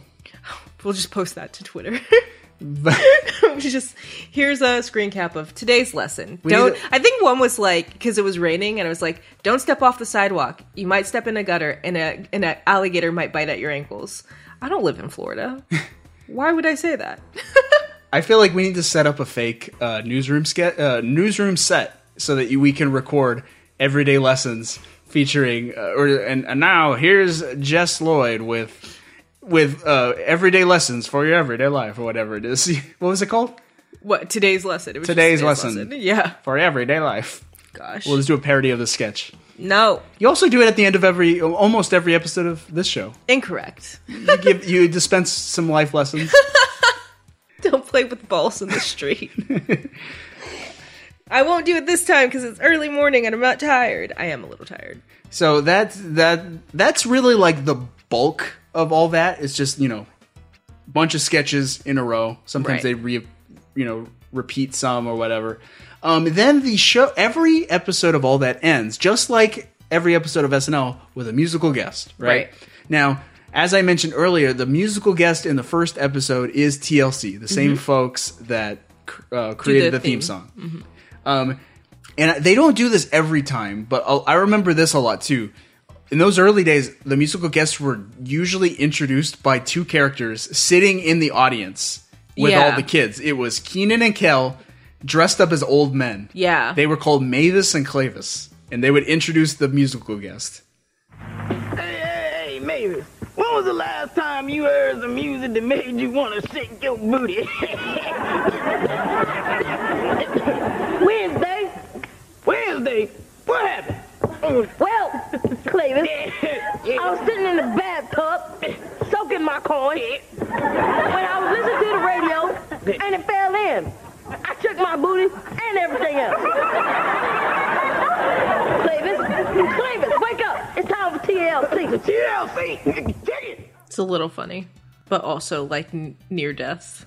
TLC. So it, it's it's Keenan and Kel get to be you know Keenan and Kel. They have great chemistry together, and that's Mm. fun. Um, I think I think this was meant as like a, a callback to the Muppets. Yeah, that's what it Old, is. old man Muppets. Yeah. I also liked it as a kid. It connected with me because it c- kind of broke the fourth wall a little bit, showing the performers in the studio audience with the audience, right? And it- Yeah. it, really sells it that hey, this at least part of the show did take place amongst the studio audience. Right. It's not just a laugh track. Right. There are actual kids that are I laughing. don't feel along. like you knew what a ra- laugh track was when you were watching this. still it, But it, yeah. it, it, it cemented the fact that there were live people watching it. right. Um, and you know, you could hear like the kids are organically laughing because two silly other kids are sitting in the audience with them. Yeah. I don't know, just like it just makes the, it feel more uh, Real, lived in. Yeah, uh, Authentic. exactly inviting. Even you know, it's like yeah, I want to be a part of the studio audience for all that, or you know, I'm just like these kids except I'm at home. I want to be where the people are. Ugh. so yeah, like we mentioned, uh, TLC then performs, and unlike other episodes that we watched, where like usually it's like the the musical guest would play and then they end the show. Mm-hmm. In the very first episode of all that, TLC performs, and then there's additional sketches afterward. yeah. So they they didn't end the show with the musical guest, and that's another thing that all that does is if there is a musical musical guest, those mu- musical guests will appear in at least one sketch. Yeah. And TLC's sketch takes place after their performance. Yeah. And what is that sketch? Th- It's about a, a, a rapping frog. It is a parody of Yo MTV Raps Ah. called All That Raps, Got it. featuring a frog rapper named Leap Froggy Frog. Goodness, I forgot. Hello and welcome to All That Raps. I'm Man TV coming at you from the heart of Ribbon Records, home of hip hop mogul Leap Froggy Frog, where we'll find out how the green one got his start. Ribbit. First of all, thanks for letting us have this interview, Mr. Uh, Leap. What's my name? Say what's that, Leap? Froggy, Froggy, Froggy. Come on. Say what's that, Leap? Froggy, Froggy, Froggy. The frog. You got it? I got it, Mr. Leap Froggy Frog, your hotness. The sketch is not very funny. No. Uh, it's it's it's quite like just erratic. It's loud and this is like constant talking. Yeah. And I probably think, like the the show it's parroting. Uh, well, that that's what I was saying. Like the humor doesn't come from like the witty dialogue or anything like that. It's just like, hey, let all of these performers act wacky for a little bit, and the fact that they're wacky, that's supposed to be funny. Right. So TLC is in there playing like leapfroggy frogs, Fly girls. fly, fly girl. They're they're they're dressed like flies. They got little wings. Yeah. um, and little antennas. Yeah. And uh, they're like his backup singers, and they're the ones who were singing Froggy, Froggy, Froggy. Yes. and the fact that it's just constant talking, that's supposed to be funny, I think. Yeah. But it's not. It's not And Leap Froggy Frog is mildly amusing because it's Snoop Doggy Dog, uh yeah, yeah, yeah, the pun of it. the pun. And it's like, yeah. And I will say this about all that. I really appreciate that they were celebrating hip hop. Yeah. and and R and B and that subculture. Yeah. I really doubt that any other kids show at this time was really doing that. No, I agree. Really embracing hip hop and culture. and pulling it to the forefront, putting it on TV uh, in a time slot that a lot of people would see. yeah, they they uh, like the first season is like primarily just hip hop and R and B performers. Yeah. You know, Aaliyah was in there. Yeah. Going back, like she was like in episode eight or something like yeah. that.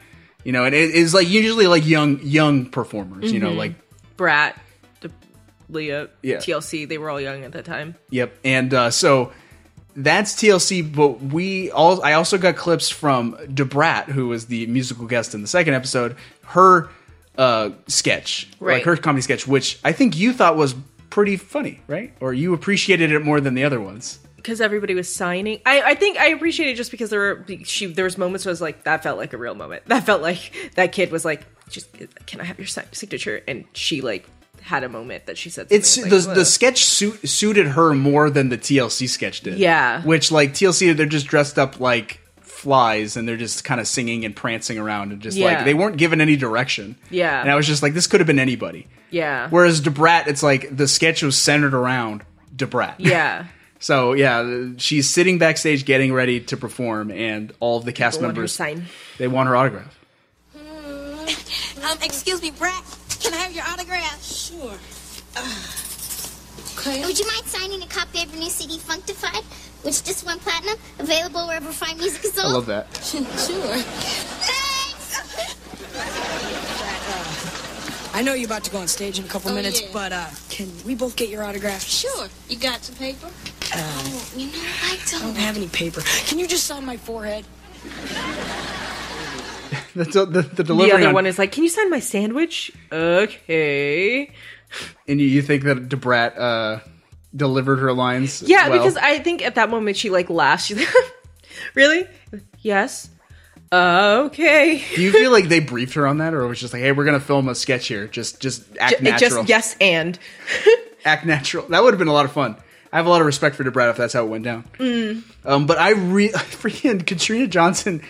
Would you like to sign my new your your new your new uh, album Functify? perfect plot placement product placement Yeah, because that's another like. I feel like that's also making fun of SNL because SNL brought in their musical guest and their like host of every SNL. They're always just promoting something. They Yeah. just bring someone in to promote something. Mhm. So the musical guest is usually promoting a new album, Right. Or the host is pr- promoting a new movie. So. Mhm.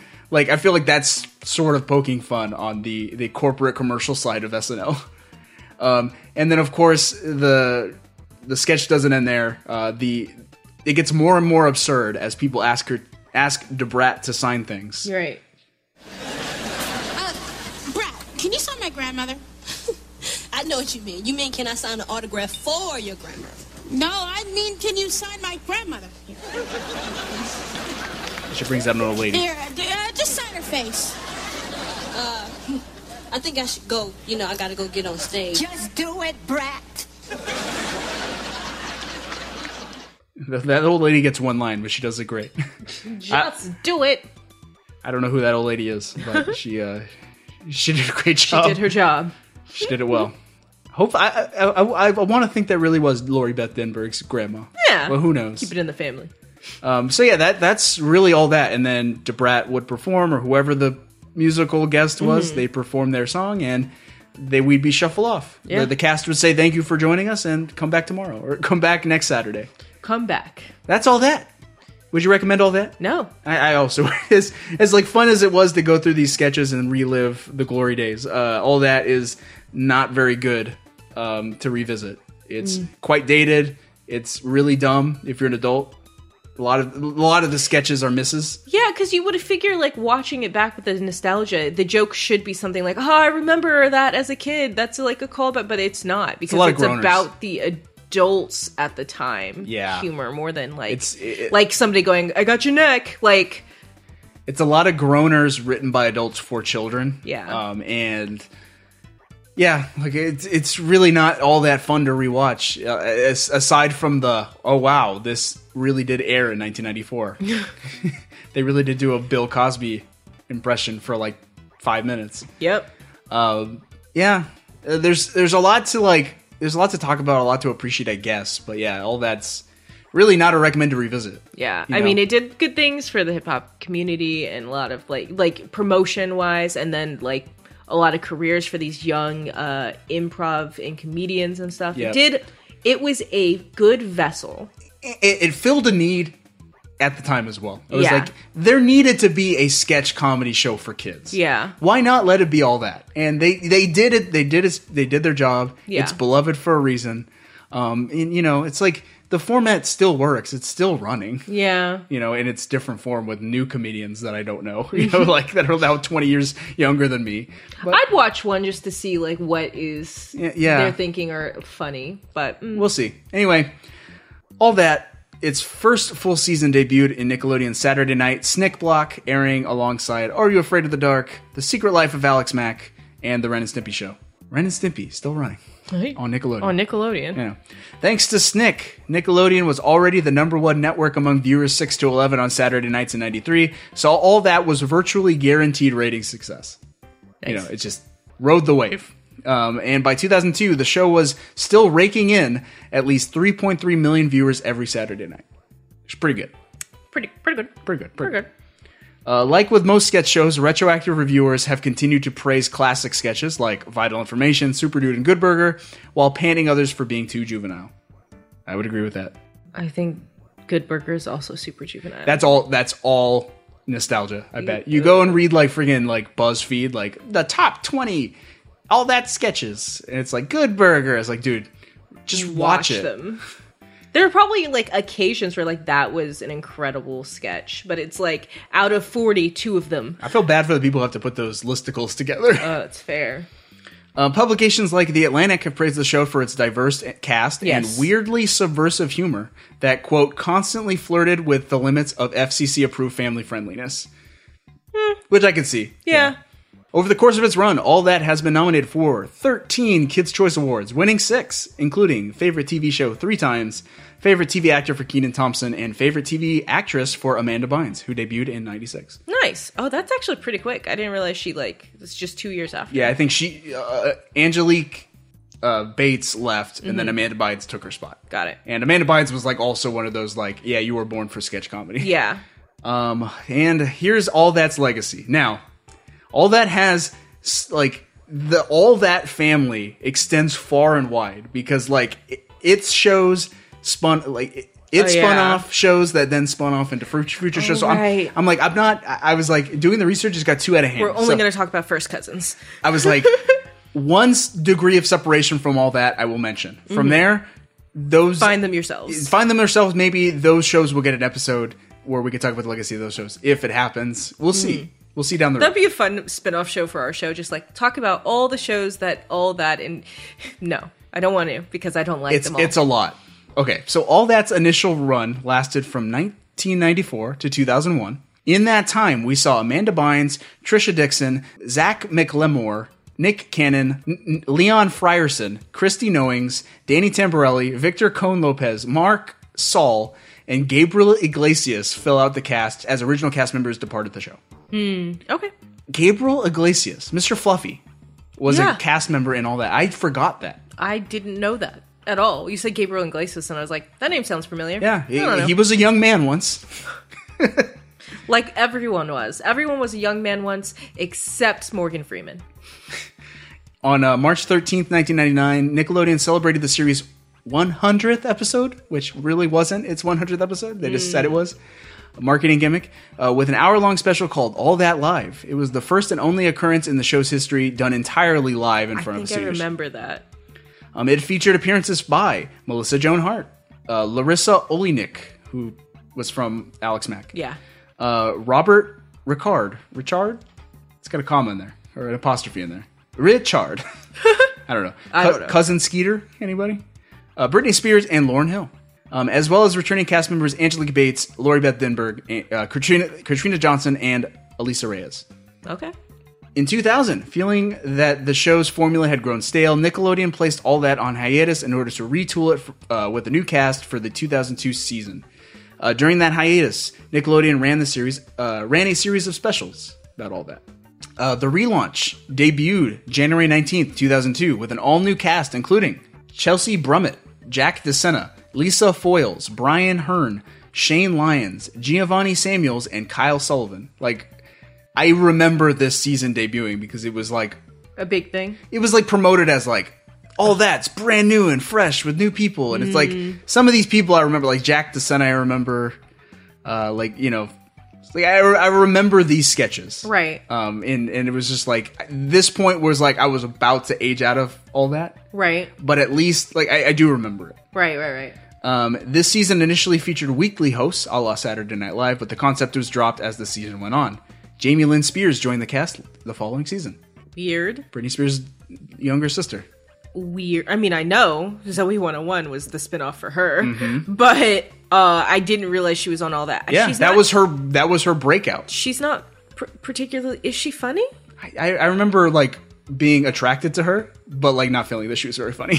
like Yeah, I, I, was, I like- was young. Like I was young. I was like 10 to 11 years old. So I was just like, yes, I think this girl is pretty, but I don't remember her being funny. I think like because I definitely didn't watch her on all that, but I definitely watched some episodes of Zoe 101, and her acting wasn't wonderful. so I can't imagine her being great at live. She was as good as any other kid actors, I guess. I don't know. Uh, in 2003, Nickelodeon launched Are You All That? Nickelodeon Search for the Funniest Kid in America. I remember this too. It was a competition in which the grand prize was an opportunity to become a cast member on the show. Cool. Kids would send in, you know, tapes, audition tapes. Mm. The winner was Christina Kirkman, who would officially join the cast in the ninth season, and the competition's runner up, Ryan Coleman, would join the cast later that year. Cool. So you got two cast members for the price of one. Nice. In 2005, the 10th season of All That began with a 10th anniversary reunion special, which featured the cast of the original series uh, and relaunch performing in sketches together, as well as special guests like Frankie Muniz, Ashanti, and Bow Wow. Was, was he Lil at that time? I don't know. I don't know either. I can't- time frames. I don't know when he dropped the lil.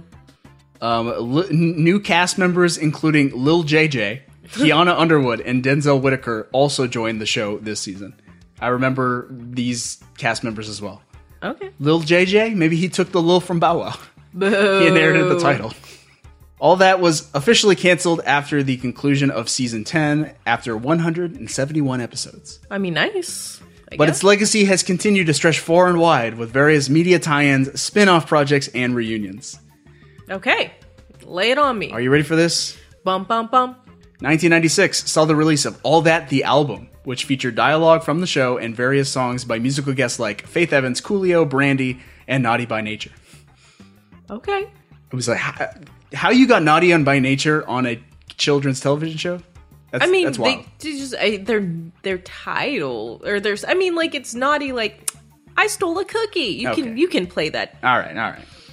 Just make sure they were singing specific songs. That was the, yeah. Um, in 1998, Nickelodeon released a 112-page collector's book called All That Fresh Out of the Box. Okay. Want that? Do you want that for your birthday? I don't. um, a nationwide summer tour called All That Music and More Festival, hosted by the cast and uh, featuring various musical guests took place in 2001. Uh, took place in 2000. Okay.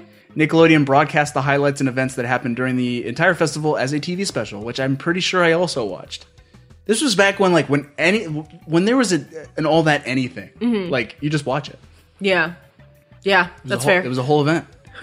1996 also saw the debut of two All That spin-off series: the animated sketch show Kablam, oh. the Action League Now Mhm. sketch with the action figures. That was on All That first. I didn't realize that. I didn't either. I learned that this week. Okay.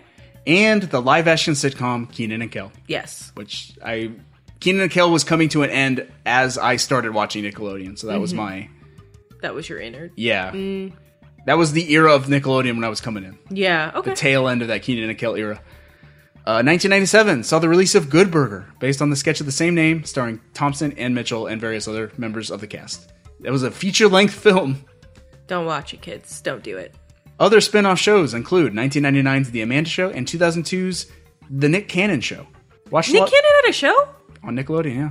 I Was watched it a- like a, a show was scripted? Or I was don't it- know. I watched a lot of The Amanda Show. I did not watch any of The Nick Cannon Show. Yeah. Sorry, Nick. Uh, the first full cast All That reunion took place at Kamikaze in 2011. That's uh, Stan Lee's convention Yeah. here in we've LA. been- A second, even bigger reunion took place at Kamikaze 2016.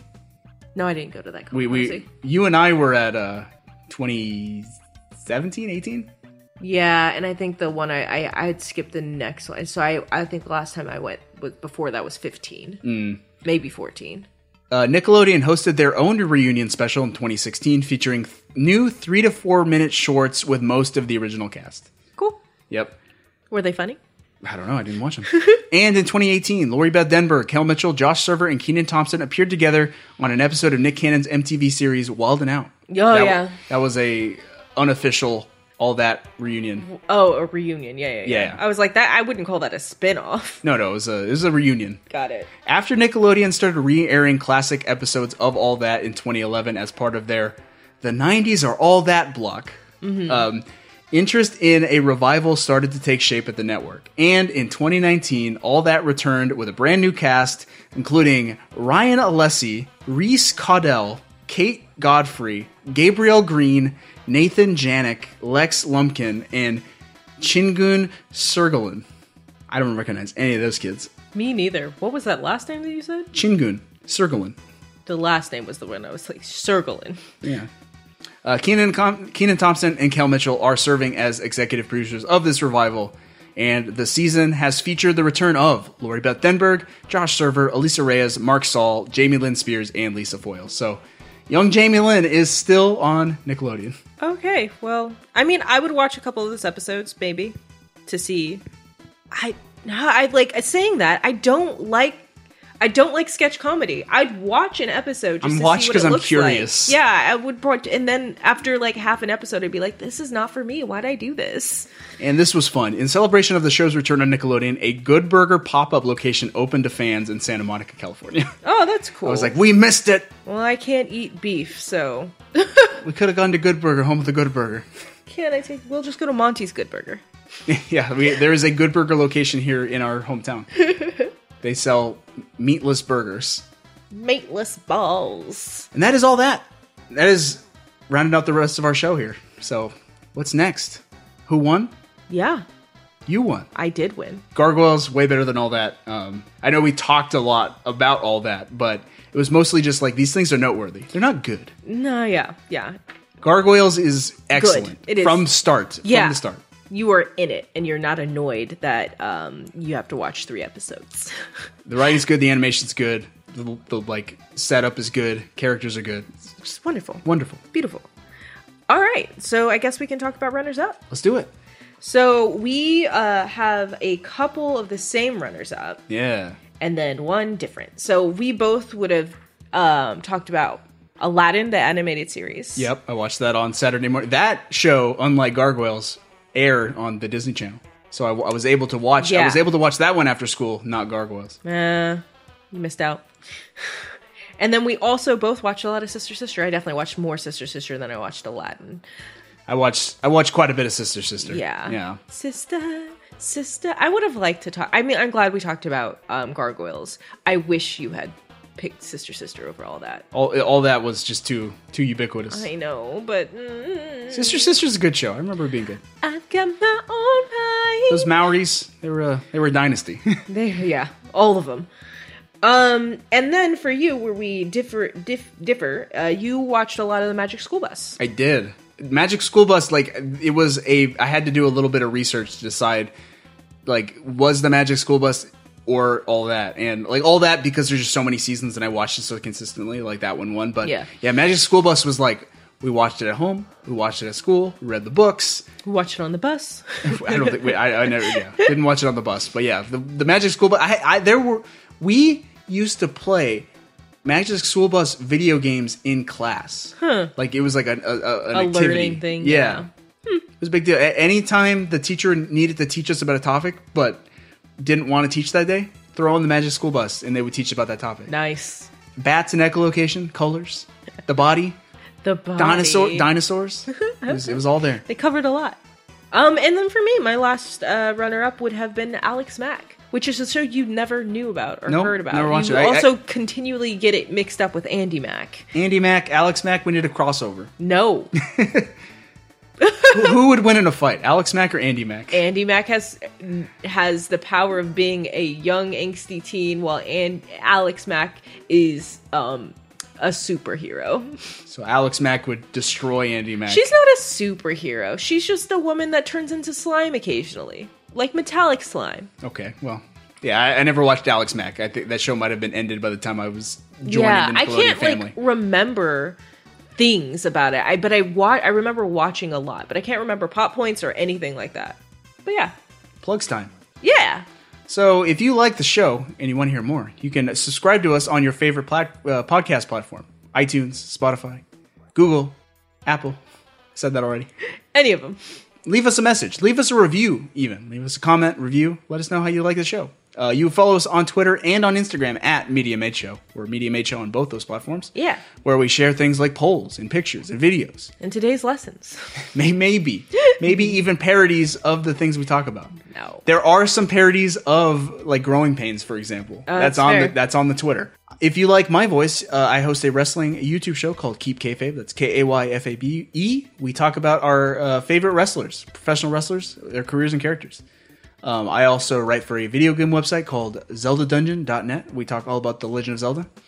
And you can follow me personally on Twitter at Rod the Master.